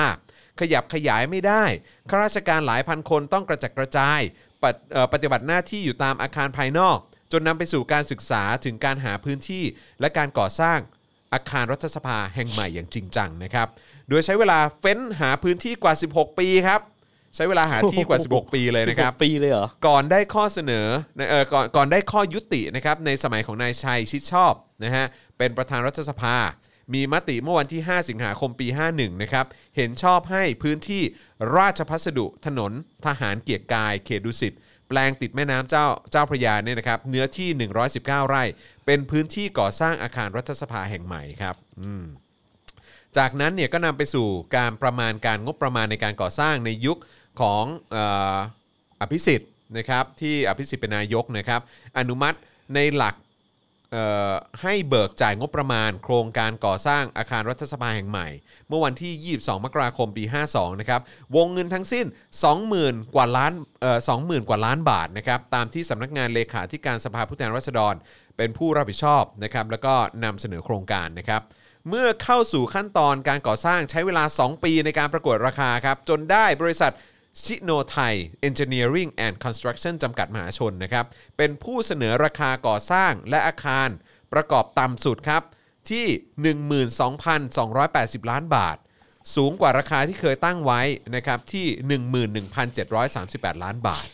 กว่าจะสร้างเสร็จเนี่ยก็เกิดอุปสรรคหลายครั้งหลายครานะครับนำไปสู่การไม่สามารถสร้างเสร็จตามกำหนด ระยะเวลาที่ตั้งไว้ ต้องขยายเวลาจากสัญญาหลัก 900 วัน ทั้งสิ้น 4 ครั้งด้วยกันนะครับ โดยเดือนเมษายน 63 บริษัทซิโนไทยนะครับยื่นฟ้องสำนักงานเลขาธิการสภาจากกรณีการส่งมอบพื้นที่ เพื่อใช้ในการก่อสร้างอาคารรัฐสภาแห่งใหม่ พร้อมอาคารประกอบล่าช้า เนื่องจากการขนดินออกจากพื้นที่ครับทำให้ต้องผิดนัด การส่งมอบพื้นที่รวม 4 ครั้งด้วยกัน ทั้งนี้บริษัทซิโนไทยนะครับได้เรียกร้องค่าเสียหายทั้งสิ้น 1,590 ล้านบาทครับโอ้โหนี่นอกจากเราจะจ่ายค่าสภาใหม่เป็นหมื่นล้านแล้วเนี่ยยังต้องจ่ายค่าเสียหายให้ซิโนไทยเนี่ยนะครับ1,500กว่าล้านนะอืมซึ่งข้อมูลเพิ่มเติมนะครับก็คือบริษัทซิโนไทย Engineering and Construction จำกัดเนี่ยนะครับก่อตั้งโดยนายชวรัตน์ ชาญวีรกุล ซึ่งเป็นบิดาของนายอนุทินชาญวีรกุล รองนายกรัฐมนตรี แล้วก็รัฐมนตรีว่าการกระทรวงสาธารณสุขนะครับ ซึ่งคนใกล้ตัวของนายอนุทินเคยให้สัมภาษณ์ว่านายอนุทินได้ขายหุ้นที่ถืออยู่ในซิโนไทย 4.69%ทั้งหมด ตั้งแต่เดือนกรกฎาคม 62 ก่อนเข้ารับตำแหน่งในครมแล้วนะครับโดยรัฐสภาใหม่แห่งนี้นะครับรวมเวลาการออกแบบและก่อสร้าง ผ่านนายกรัฐมนตรี และรัฐบาลพลเรือน และรัฐบาลทหารนะครับที่มาจากการเลือกตั้ง และการยึดอำนาจนะครับรวม 5 คนด้วยกันก็คือตั้งแต่ยุคของนายสมัครสุนทรเวชนายสมชายวงสวัสดิ์นายอภิสิทธิ์เวชชาชีวะ นางสาวยิ่งลักษณ์ชินวัตรและพลเอกประยุทธ์จันโอชาครับและแม้ใช้เวลาในการก่อสร้างนานถึง 8 ปีนะครับแต่หากนับเวลาตั้งแต่เริ่มต้นจากการหาที่ตั้ง ไปจนถึงการก่อสร้างนะครับจนถึงขณะนี้ล่วงเลยมาแล้วนะครับ 26 ปีเลยทีเดียวครับ คือทุกอย่างมันจะสิ้นสุดลงในวันที่ 1 พฤษภาคมนี้นะที่เปิดใช้แบบเต็มที่นะครับ เพราะฉะนั้นก็น่าสนใจนะครับว่าการที่เรามีพื้นที่ที่ใหญ่ขนาดนี้เนี่ยนะครับมันมันคุ้มค่ากันหรือเปล่านะครับมีการมีการตั้งคำถามนะครับว่าการได้เป็นอาคารรัฐสภาที่ใหญ่ที่สุดในโลก ในขณะที่ประเทศเนี่ยมีประชาธิปไตยแบบเจียมเจียมนะครับน่าภูมิใจหรือไม่ ประชาชนจะได้ประโยชน์อะไรจากการที่มีรัฐสภาที่ใหญ่ที่สุดในโลกครับ รวมถึงการวิจารณ์ถึงความเหมาะสม และความคุ้มค่าในการก่อสร้างที่ใช้งบประมาณที่สูงมากนะครับ นอกจากนี้นะครับยังมีการเปรียบเทียบกับประเทศที่ปกครองในระบอบประชาธิปไตยอื่น ๆ ที่ไม่ได้มีอาคารรัฐสภาใหญ่ขนาดนี้นะฮะ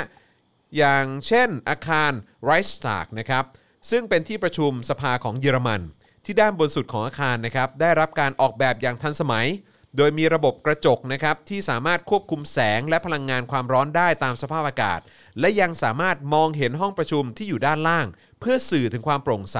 และสื่อให้เห็นว่าประชาชนอยู่เหนือทุกทุกสิ่งครับนะฮะในขณะที่สภาใหม่ของเราเนี่ยนะครับถูก วิจารณ์อย่างกว้างขวางนะครับ ทั้งวิจารณ์ว่าการออกแบบเนี่ยเหมือนวัดนะครับ โดยใช้ความหมายเดิมๆ คือศิลธรรม ซึ่งเป็นเรื่องจอมปลอมนะครับ หรือแม้แต่ชื่อเนี่ยสปายะสสภาสถานเนี่ยนะครับ ที่มีความหมายว่าเป็นสถานที่ประกอบกรรมดี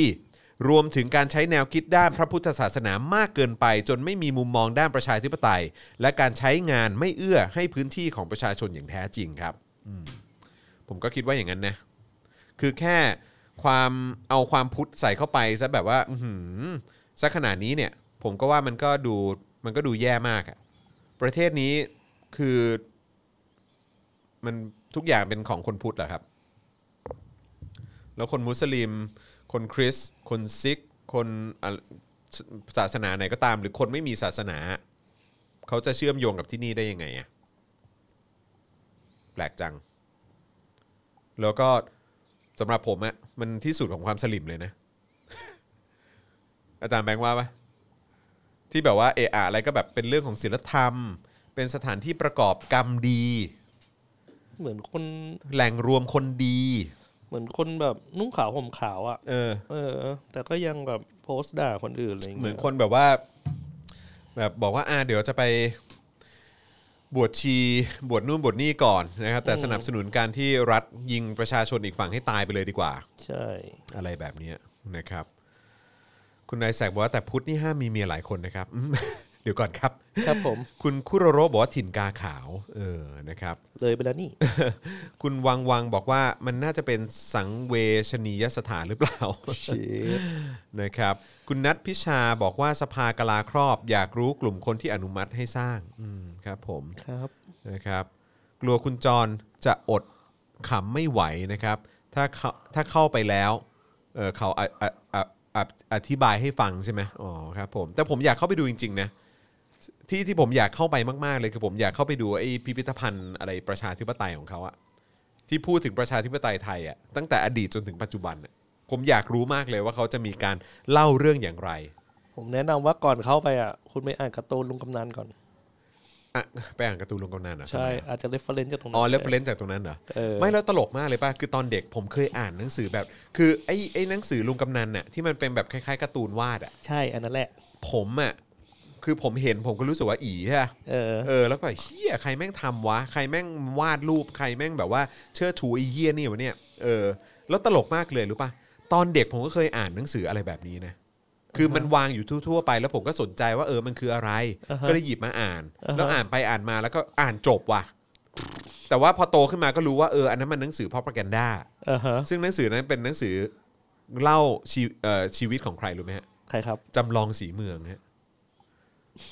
จริง แล้วก็เล่าหมดเลยว่าโอ้โหเขาเป็นคนติดดินขนาดไหนเออครอบครัวยากจนแล้วก็แบบว่ามาเป็นทหารแล้วก็โอ้ยเป็นทหารที่เก่งกาจมีความสามารถยังไงบ้าง แล้วก็แบบว่ามีความแบบโอ้นู่นนั่นนี่คือโอ้โหคืออ่าน ในนั้นแม่งมีแต่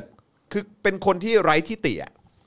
แล้วผมก็อ่านจบนะ แล้วผมก็แบบเหรอแม่งมีแม่งมีคนที่แบบแม่งสุดยอดขนาดนี้อยู่ด้วยเหรอวะอะไรเงี้ยแต่ก็ไม่ได้คิดอะไร พอโตขึ้นมาใช่ไหมก็ค่อยมาเจอข่าวแบบพันธมิตร เจอข่าวแบบว่าปิดสนามบิน เออแล้วพอเราทำงานไปทำงานมาก็เจอเขาโดนคดีโดนนู่นโดนนี่อะไรอย่างเงี้ยเข้าใจปะอาการเดียวกัน เออแม่งคืออาการเดียวกันเลยแต่อะคือผมอะไม่ไม่ได้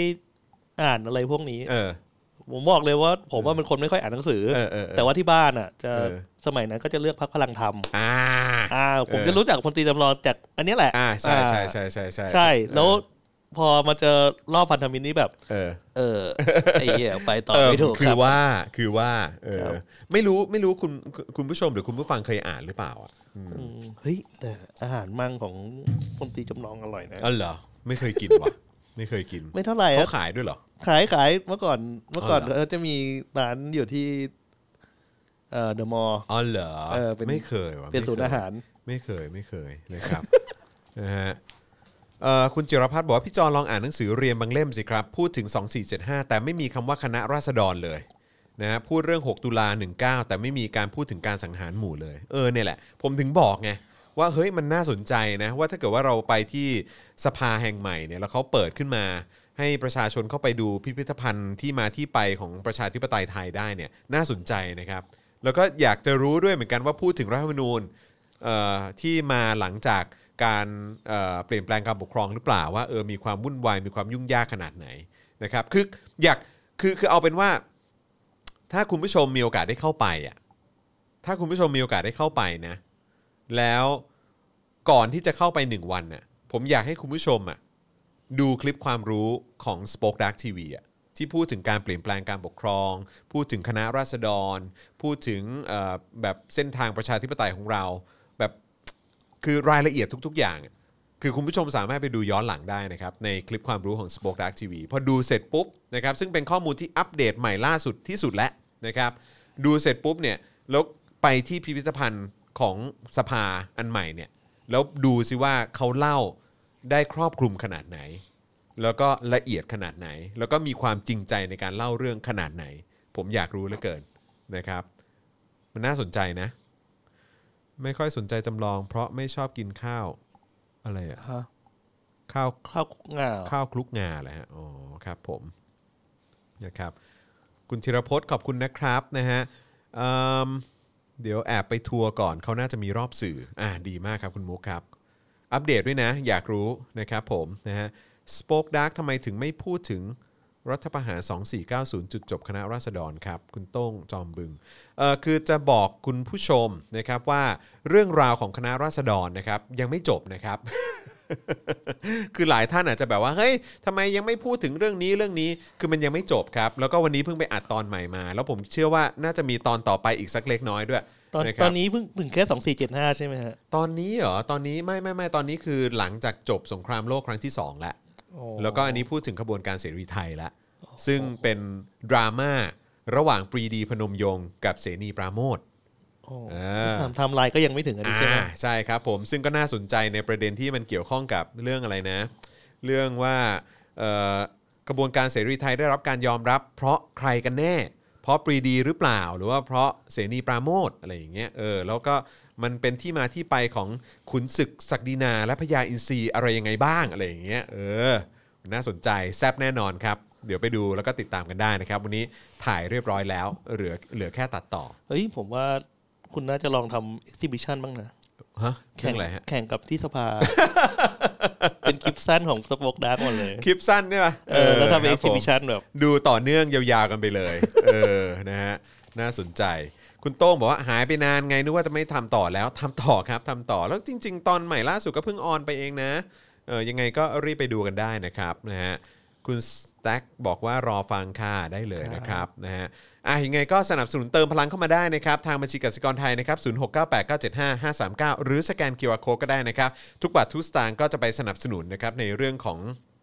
การทำคอนเทนต์ Daily Topics ให้คุณผู้ชมได้ติดตามการจันทร์ถึงสุขแบบนี้นะครับ แล้วก็คลิปความรู้นะครับที่มีหลากหลายมากไม่ว่าจะเป็นเรื่องของประวัติศาสตร์ไทยนะครับประชาธิปไตยนะครับระบบการปกครองวิชารัฐศาสตร์สังคมศาสตร์อะไรต่างๆ เรามีให้หมดนะครับนะฮะไปจนถึงเรื่องของศิลปะนะครับเศรษฐกิจเศรษฐศาสตร์เราทำหมดเลยนะครับคลิปความรู้เหล่านี้นะครับไปจนถึงรายการอื่น ๆ ด้วยอย่างโค้ชแขกถกถามนะครับหรือว่า เชื่อชโอ้เรามีหมดเลยนะครับยังไงก็สนับสนุนเข้ามาได้ยังไงก็เป็นกำลังใจให้ด้วยละกันนะครับแล้วก็อย่าลืมสนับสนุนเราแบบรายเดือนนะครับผ่านทาง YouTube Membership นะครับนะแล้วก็ทาง Facebook Supporter ได้ด้วยนะครับแล้วก็ส่งดาวเข้ามาก็ได้นะครับหรือว่าไปช้อปปิ้งกันที่ Spoke Dark Store ก็ได้ด้วยนะครับแล้วก็ใครที่ติดตามอยู่ต่างประเทศก็สนับสนุนได้ผ่านทาง PayPal นั่นเองนะครับมาสนับสนุนเราทิ้งท้ายกันหน่อยละกันนะครับแล้วก็เดี๋ยวน่าจะ ภายในวัน2วันนี้แม่อาจารย์แบงค์คลิปคลิปสั้นเรื่องเพนกวินเนี่ยครับ อยู่ในช่วงช่วงสงกรารนี่แหละอะครับผมนะฮะก็เดี๋ยวจะมีคลิปสั้นเอ่อที่เป็นช่วงที่พี่แขกนะครับพูดถึงเพนกวินนะครับในเรื่องของการอดอาหารนะครับประท้วงของเพนกวินเนี่ยนะครับนะฮะว่ามันเป็นการวัดความเป็นคนนะฮะของคนในสังคมนี้นะครับ ซึ่งพอฟังแล้วมันก็สะเทือนใจมากๆนะครับ เพราะว่าเรากำลัง เรากำลังอยู่ในช่วงบรรยากาศนะครับที่มีเด็กนะมีคนรุ่นใหม่นะครับที่ออกมาเรียกร้องประชาธิปไตย เรียกร้องความโปร่งใสความยุติธรรมในสังคมนะครับ ความเป็นคนที่มันเท่ากันในสังคมนี้ที่มันควรจะเป็นนะครับนะฮะแต่ว่าน้องเหล่านี้เนี่ยกลับถูกปฏิบัติด้วยความอายุติธรรมนะครับ แล้วเขาก็กำลังอดอาหารนะครับ ซึ่งมันส่งผลกระทบต่อ สุขภาพร่างกายแล้วก็ชีวิตของเขาด้วยนะครับซึ่งมันถือว่าเป็นการวัดใจจริงๆนะครับว่าคนในสังคมนี้เราจะนิ่งเฉยกันอยู่ต่อไปเหรอนะครับแล้วก็มีคนในสังคมอีกกลุ่มใหญ่ ๆ กลุ่มหนึ่งเลยเหรอที่ไม่ไม่สนใจ แล้วก็ยินดีไม่มีปัญหากับการที่เด็กเหล่านี้ จะเสียชีวิตจากการอดอาหารนะครับหรือว่าชีวิตอาจจะไม่ปลอดภัย เพราะการอดอาหารเหล่านี้เนี่ยเพื่อเป็นการ ตอกย้ำให้สังคมลุกขึ้นมา เรียกร้องประชาธิปไตยที่แท้จริงเนี่ยมันมีคนบางกลุ่มที่ที่โอเคฮะกับการที่จะปล่อยให้เด็กตายไปเลยอะเราอยู่ในสังคมแบบนี้จริง ๆ เหรอนะครับเพราะฉะนั้นคลิปนี้เนี่ยนะครับเเราตั้งใจตัดออกมาทำเป็นคลิปสั้นออกมา เพื่อที่ว่าจะให้คุณผู้ชม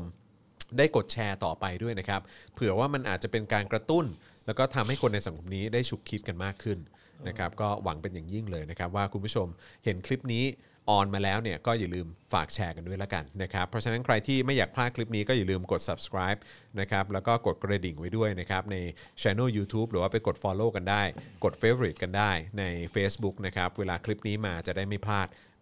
แล้วก็จะได้ช่วยเอาไปแชร์กันต่อได้ด้วยเหมือนกันนะครับ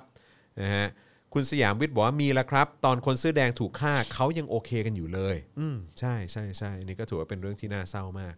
นะครับใช่แล้วก็นอกจากเพนกวินแล้วก็ยังมีคนอื่น ๆด้วยนะครับ มีน้องรุ้งนะครับแล้วก็คนอื่นๆด้วยที่ตอนนี้กำลังอยู่ในกระบวนการยุติธรรมที่ในสายตาของผมนะ ผมรู้สึกว่ามันไม่ยุติธรรมเท่าไหร่เลยนะผครับมผมไม่แววว่าสสอมรัตน์ก็จะอดอาหารด้วยด้วยเหรอแต่แต่เขาทำจะทำแค่เจ็ดวันอ่าครับผมอืมนะครับเออใช่ครับ คุณสวีทรอนะครับยังมีคนที่สะใจกับความอายุติธรรม ที่เกิดขึ้นในสังคมอยู่เลยเนาะอืมนะครับเนี่ยเราจะบอกว่าเป็นเมืองพุทธได้ไงอะนั่นน่ะสินั่นน่ะสิ